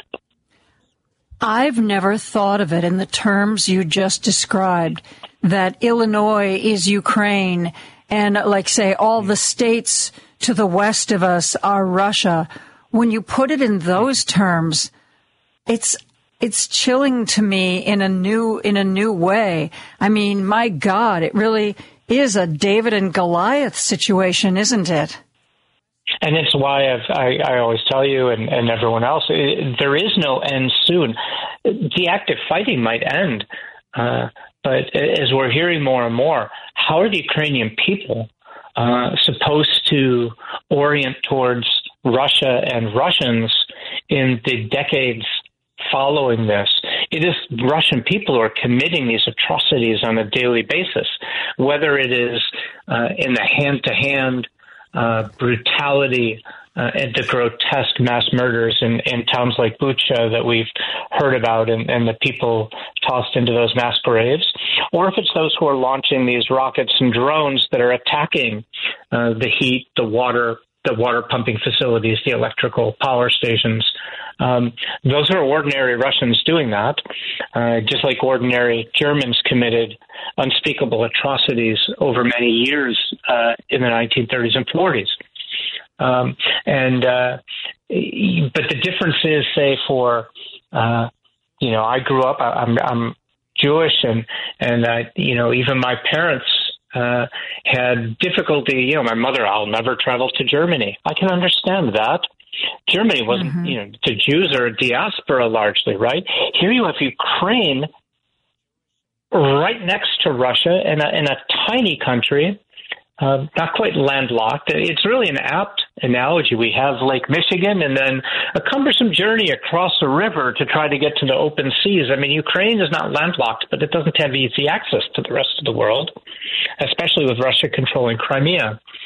Um, so, so the tension is is going to extend without without sight of an end. Put it that way. Do you think There's once no this sight of the tension ending? Once, oh, you know what? I should take a break. I, I have a question uh, that's basically, I was going to be probably more verbose than this, but how Ukraine heals. Who you're talking to?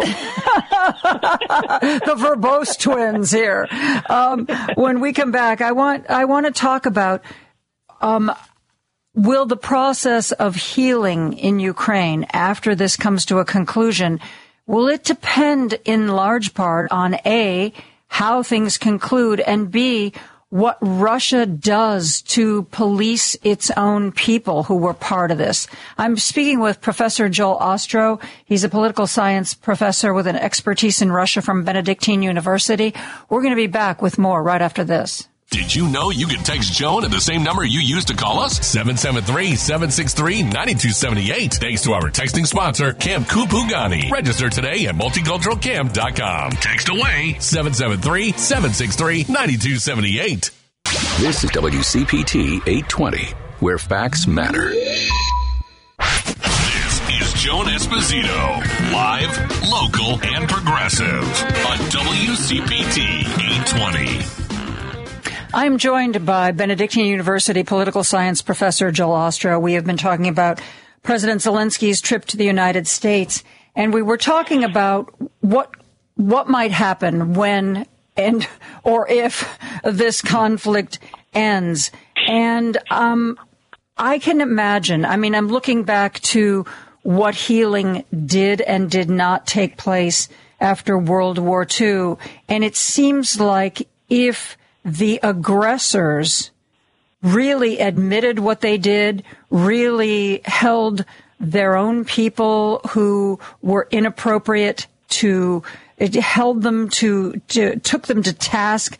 Um, if Russia handles the end of this war in a way that acknowledges the wrong that they have done, don't you think that will go a long way toward creating some kind of warmer relationship between Ukraine and Russia? That would help, but I think uh, in this case, uh, it, it, has to go so much deeper, even than that, Joan. Obviously, much will depend on on what happens over the next months and years. Uh, how long does this stretch out? How much how much more extensive does the destruction and the killing uh, go? Um, what sorts of methods and tactics does Russia continue to use? Um, but uh, no matter what, it seems to me, uh, it's not just going to have to be a collective sort of repentance for the actions against Ukraine, but there would need to be a, um, a collective. Um, I hate to use the word re-education because I don't mean it in the way that dictatorships use that mm-hmm. word um, but a collective understanding of um, how Russia has, uh, the Russian public, the people have fallen back into tolerating uh, and almost welcoming um, mass censorship and propaganda um, and all of the other elements of, of authoritarian rule, lack of political competition, um, all of that, not only at the federal level, but down to the local level. Um, and there needs to be, uh, and I don't know how that happens unless uh, a regime comes into place that is so dedicated to democratic principles and values.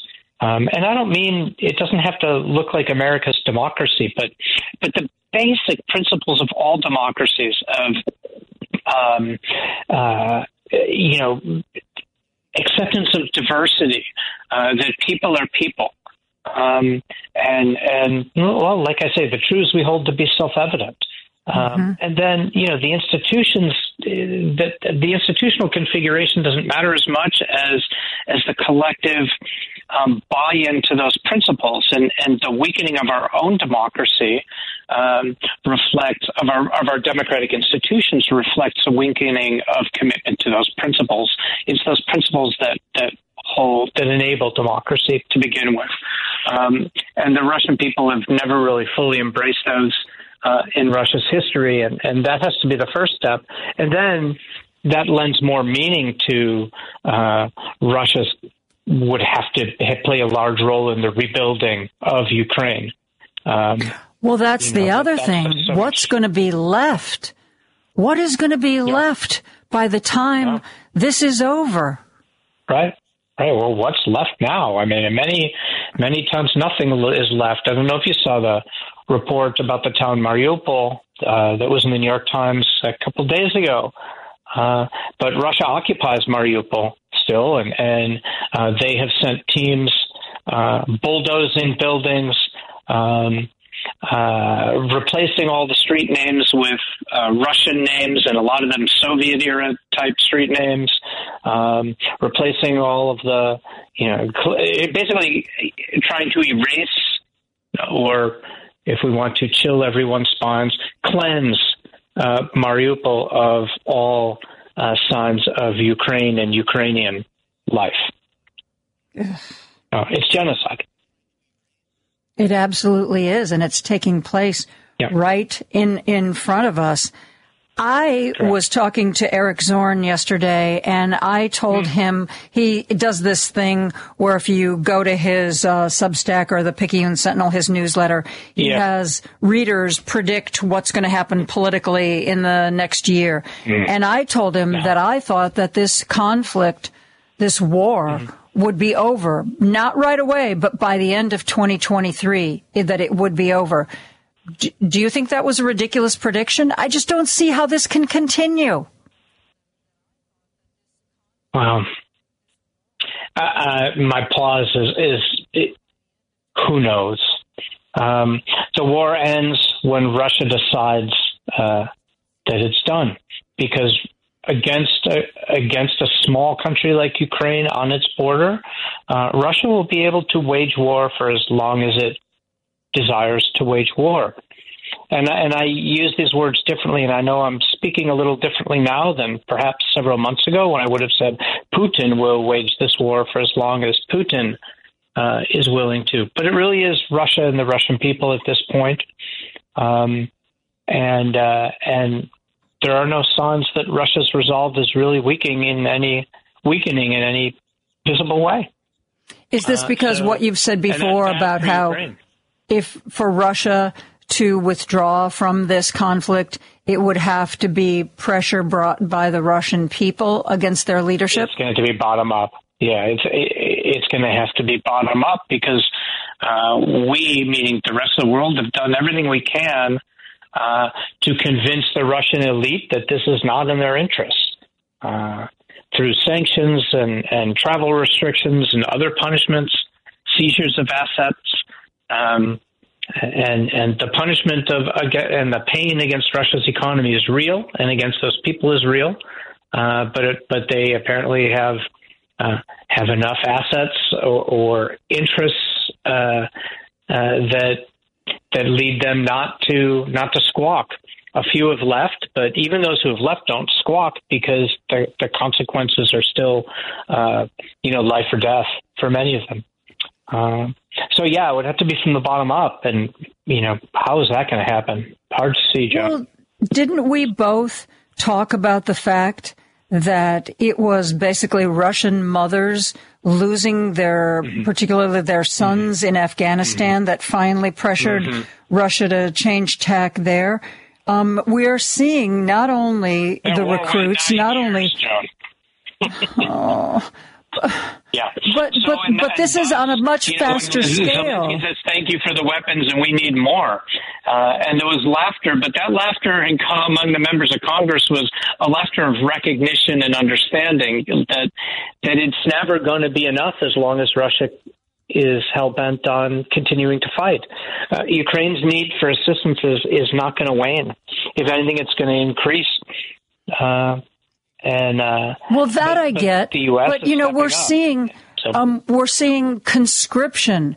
You know, we are seeing. You know, we see all the the pictures of the tearful departures of men getting on buses and fiancés and wives and mothers. You know, waving to them. I mean, come on, that's got to be having some kind of effect. You just just don't see it, or not enough, or what? Some refused to go. Those who refused to go tried to flee um, or hide. Uh, and the estimates are that might have been uh, up 20% of, of that initial call up, but that means 80% of 300,000 went. Whether grudgingly or not, Joan, they went. Uh, and many of them apparently, if we can trust uh, Ukraine's intelligence and the warnings coming from President Zelensky, uh, uh, large numbers are training in Belarus, uh, and and uh, the Ukrainian government fears another ground assault uh, over winter uh, from the direction of Belarus of those conscripts. Now, how well trained and how well armed they will be at that point uh, is anyone's guess. Uh, but we can expect that a second ground invasion will not contain the mistakes of the first one, that Russia will provide more air cover if they are able to, and that will substantially change change the change the game. Uh, and and the weapons and and uh, equipment and training that we're sending in now is with that in mind. Uh, to make it to, to foil such a such an, a second wave of a ground invasion. Uh, Professor Joel Ostrow and I are talking. Oh, hang, hang on, we got to get a break. Uh, we're talking about Zelensky's speech to Congress and the future of this war that is taking place on Ukrainian soil. We're going to continue this talk right after a break. Need a new social media account to follow for progressive politics? WCPT 820 is your best source for both progressive politics and programming. Give us a like on Facebook and a follow on both Twitter and Instagram. Information is power. Stay informed to know what's going on. Staying informed gives me the power of knowledge. I wake up. Need to know what happened. I turn on the radio. Because information is power. WCPT 820, where facts matter. This is Joan Esposito, live, local, and progressive on WCPT 820. And I'm speaking with Benedictine University political science professor Joel Ostrow, uh, who wanted to make a couple of more points before we moved on in our discussion of Ukraine. Joel, take it away. Oh, just one. Uh, so uh, I try sometimes not to repeat myself um, you know, whenever I'm on.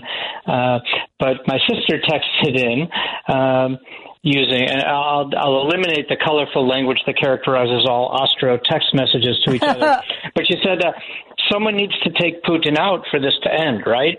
Um, and, uh, you know, my take on that is if that were going to happen, that would have happened uh, back in April or so, uh, when the fiasco and catastrophe of Russia's invasion for Russia's military became evident to the whole world and became evident to Russia itself. The grotesque miscalculation uh, by the Kremlin uh, and all of those responsible uh, was evident by March, even mid March, uh, with that convoy stalled outside the Ukraine, uh, outside of Kiev, as we all remember.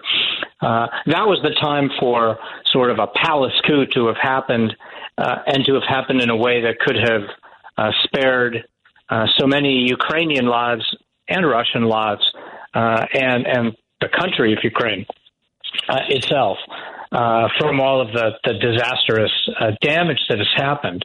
Uh, but I fear now that if something were to happen at the top, it would be someone even more crazed uh, for uh, something much more hellacious. Uh, and that's why, uh, to me, that for this to really end in terms of the war, uh, the way Putin would, would exit matters, and, and a bottom up is much more uh, hopeful at this point. One of our listeners texted in a question, and I'm I am not sure what the quote from Laurence Tribe was, but here's what they say. Please ask Professor Ostrow about uh, Laurence Tribe's idea of Ukraine getting the billions of dollars of Russian assets they're entitled to. Well, I've often thought uh, nothing. I, am not sure which assets uh, the texter is is referring to. I'm not sure either um, whether they're talking about frozen. what we've frozen or just once this is over, what they deserve. Yeah. yeah. Whatever. Yeah, um, I'm all for some negotiated settlement later on that would include that. I would imagine um, for I, I've been thinking, you know, what would uh, demand for Russian reparations uh, to Ukraine look like? Uh, we should. The world needs to be wary of that approach because that's, of course, the World War post World War One approach towards Germany that ended up not working out so well for the world in the long run. So uh, that needs to be crafted carefully. But I would imagine some sort of future uh, export of any raw materials out of Russia uh, might might come with it uh, uh, those sales with some sort of uh, tariff that would go toward to Ukraine towards its rebuild. But um, but for sure, there there needs to be some approach in the future uh, that would uh, not only ease the burden on Ukraine, but but ease the burden on the rest of the world, which is bearing the burden now for protecting Ukraine.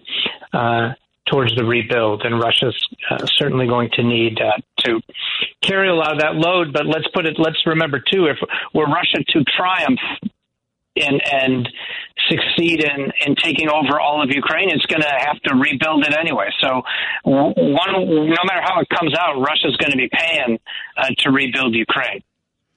Well, that, that was that kind of segues into what I wanted to ask you next, which is what does the rest of the world do if it is apparent that Ukraine is losing this war? Yeah. You know, Adam Well. Kinzinger said, and this was been a while ago, at the at more Yeah. toward the beginning of this conflict. Adam Kinzinger said mm-hmm. that while he hoped it wasn't going to happen, he thought it was very likely that at some point NATO would be called in to this conflict. What do we do if we see that Ukraine is losing? Well, Representative Kinzinger, for all of the positive uh, moves he has made regarding our treasonous former president, uh, has articulated many regrettable positions regarding uh, United States support for, and, and, Western support for Ukraine. He has called for Ukraine for nego- for imposed negotiation principles that would result in Ukraine losing much of its territory, um, similar to what the president of France has articulated. And my response to President Macron is, sure, and and you're going to give up the south of France to who? Uh, so um, Ukraine should not be. No one should be telling Ukraine that it has to cede any of its territory. Um, and there have been calls from people like Kinzinger uh, or Elon Musk or uh, Jerry Diamond from Chase, and all those people need to keep their mouths shut. As far as I'm concerned, Kinzinger at least has some reason to understand politics uh, and, and foreign affairs. Uh, he is an elected official in the country, after all. Um, but but I think he's dead wrong in articulating those positions, and those others certainly have no idea what they're talking about. Okay, well, that's all well and good. But again, it takes us back to the question. If we start to see that they are losing, if it looks like Russia is indeed going to either freeze Darn them it, out. Joan, I tried to avoid that question. Yeah, I know, I know, and I'm coming back to it. I am not, I'm like a dog with a gloomy bone here. It, it is that is such a gloomy scenario that that helps to understand uh, for those who might be doubting why are we sending so much aid now? Why are we continuing to send more now? And that's exactly the reason. Ukraine has the upper hand. This is uh, the need to preserve that upper hand uh, to prevent Russia from uh, from again taking over more territory, to continue to push Russia out, to keep it occupied and defending what it has, and to try to oust Russia from those territories that it has seized, and to eliminate any hope that Russia might have of of claiming more. So that's that's the reasoning behind it. That's why more advanced and weapon systems are going, and larger quantities of munitions are going at this time. It's to prevent that scenario that that would be horrible and would would present NATO and the United States in particular with uh, very difficult questions. You said Almost Ukraine has the upper hand. Really? You think they have the upper hand in this conflict? just tactically uh, over the last few months, Ukraine has has reclaimed more and more territory, uh, and and Russia has been on its heels, has been retreating. Um, right now, it looks like there's more of a stalemate, um, particularly as Russia has has turned to uh, taking out uh, Ukraine's uh, electricity and, and power infrastructure. Uh, that was a that was a tactical change, and that's why the Patriot missiles are systems are going over now, and more surface to air missiles are are going over to try to help them to protect those critical uh, infrastructure uh, facilities.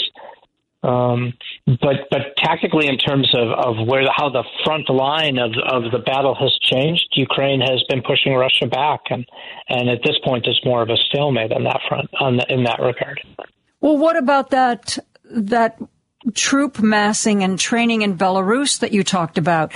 And if they if they do send uh, a massive numbers of ground troops in this winter, couldn't that couldn't that turn the tide?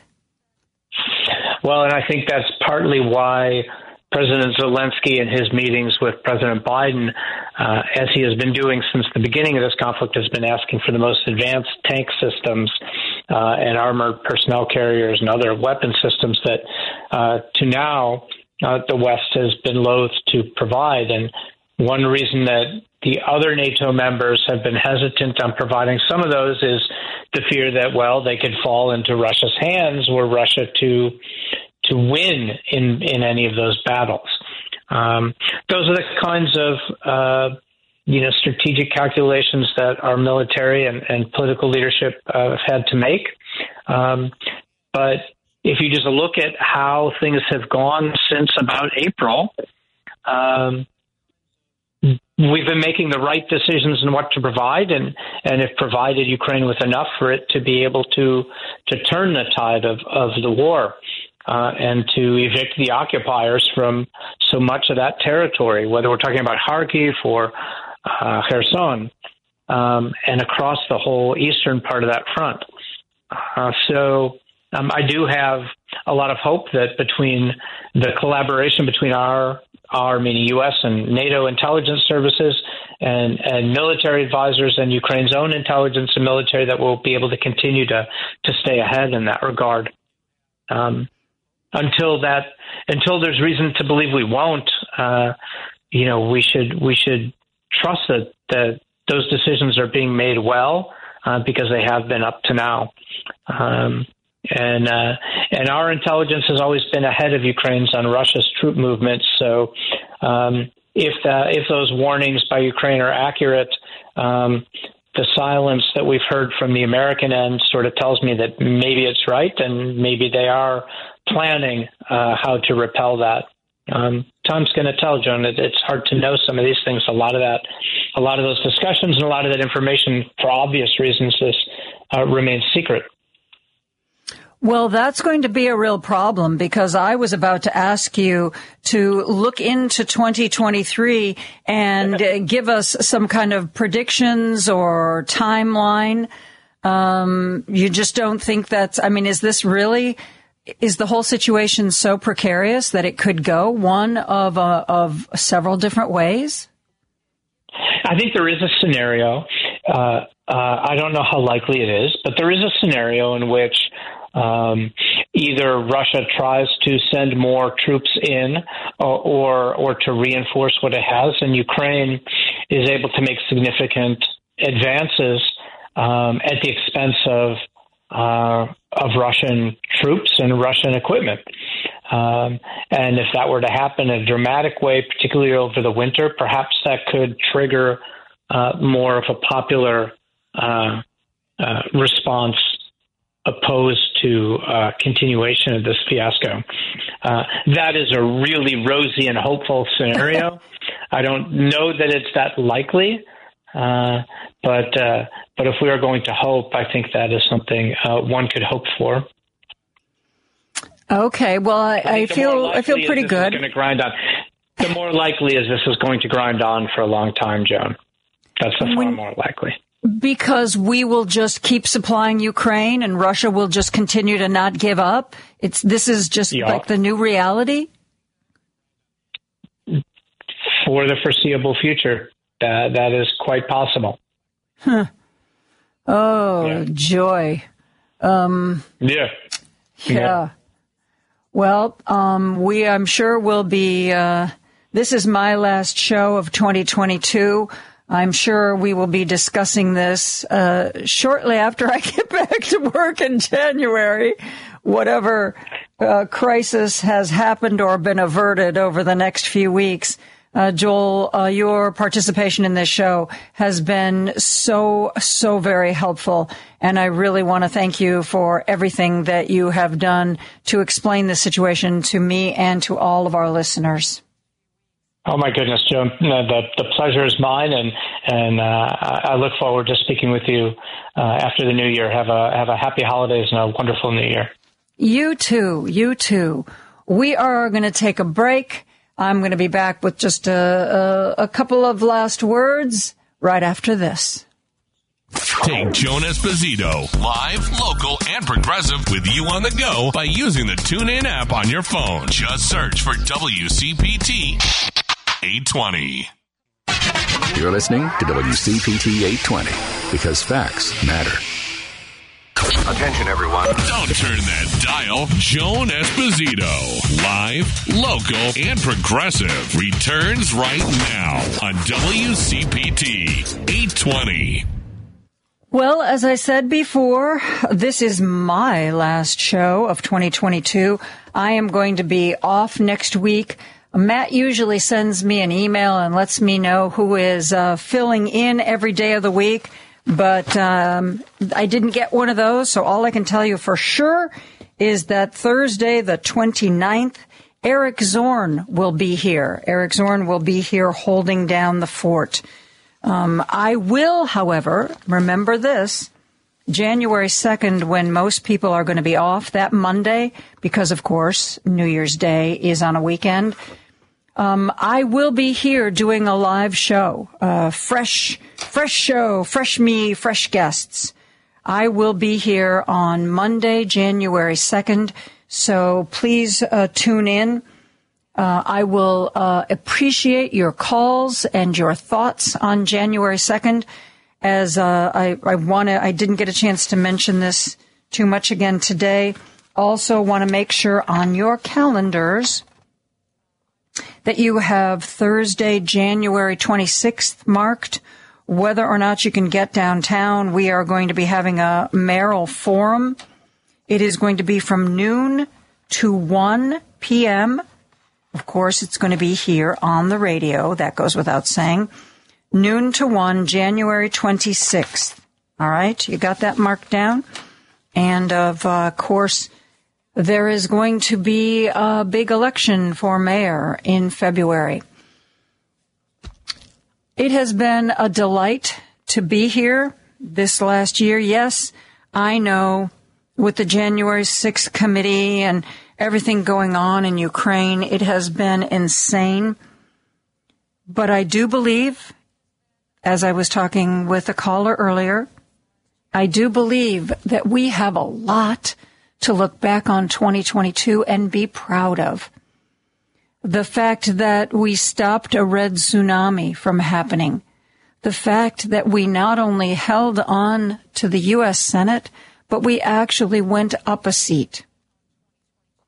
The fact that even though Republicans took control of the House of Representatives, they did so by the slimmest of margins. The fact that in state after state across this country, every time the question of a woman's right to autonomy over her own body, every time it was put on the ballot, voters voted for it.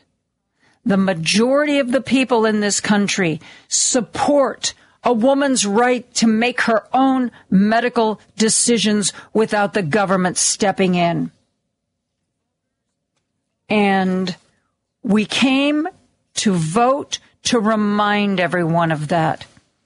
A lot of the states that were originally planning something to do with abortion, either, you know, get it, get it, take away the protections in the state constitution or, or, or take some kind of vote on, you know, enforcing. No. Each and every time. Each and every time in every state, the people came out and they said to the legislators, this is wrong. Don't do it. We want these protections. In 2023, I think we are going to see this movement continue to pick up steam, especially as we see the Republican Party beginning to fracture. Remember, there were Republicans for years that were pro choice. There were Republicans who were pro voting rights. It is only when the people in the middle got scared of the MAGAs that they either went silent or voted against their own beliefs. We are seeing perhaps the beginning of a situation where those people are finding their courage. They are going to try to moderate the more radical factions in their party. Chuck Percy one of Illinois' favorite sons. Can you imagine Chuck Percy being a Republican today? Hell, Mark Kirk was so moderate compared to the MAGA Republicans of today that he looks more like a Democrat than a Republican. Women fought for their right for bodily autonomy once. We are more than capable of fighting for it again. We will fight as many places and as many times as it takes to get this power back. It is just one of the things that I think is going to continue to make us proud in 2023. I think while, you know, we still, you know, we still have a lot of QAnons out there. We still have a lot of diehard MAGAs. I think we see the light at the end of the tunnel. And no, no, the light at the end of the tunnel is not a train coming at us. Not this time, folks. It is the belief that the majority of us can take back our country. Yeah, maybe we sat around a little too long. Maybe we took our eye off the ball. We still have a problem with the Supreme Court that's got to be fixed one way or the other. But I really do believe that the the worst of the insanity there there will be eruptions here and there. There absolutely will be this insanity, the QAnons, the Magites, they're not going to go quietly into that good night. No, they are not. But I believe the eruptions will be fewer and farther between. And when that happens, the people who were scared of them, maybe, just maybe, will stop being scared of them. And maybe, maybe, they will help us right this ship. I really think 2023 is going to be a better year than 2022. And 2022 had a lot of good in it. A lot of good in it. We just can't sit back and take it easy. Thom Hartmann, democracy is not a spectator sport. He couldn't be more right. It's taken some of us, maybe me, longer to learn that than others. But I think we've all learned that by now. We've got to vote. We've got to pay attention. And after we vote people into office, we've got to keep an eye on them and make sure they do not go astray. All things that we are more than capable of doing. We've done harder things before. So have a great holiday. However you celebrate it, have a wonderful New Year celebration. Stay warm, stay safe. We're going to have a great 2023, and I sure hope you're along with me for the ride. Thanks to Lady B, thanks to Paul Shavari, thanks to Andy Miles, thanks to Patty Vasquez and Santita Jackson, all the people, Matt Cummings, Tim Hogan, Mark Pinsky, who make this work possible. I'll see you next year. Have a great evening, a great weekend, a great year. Good night.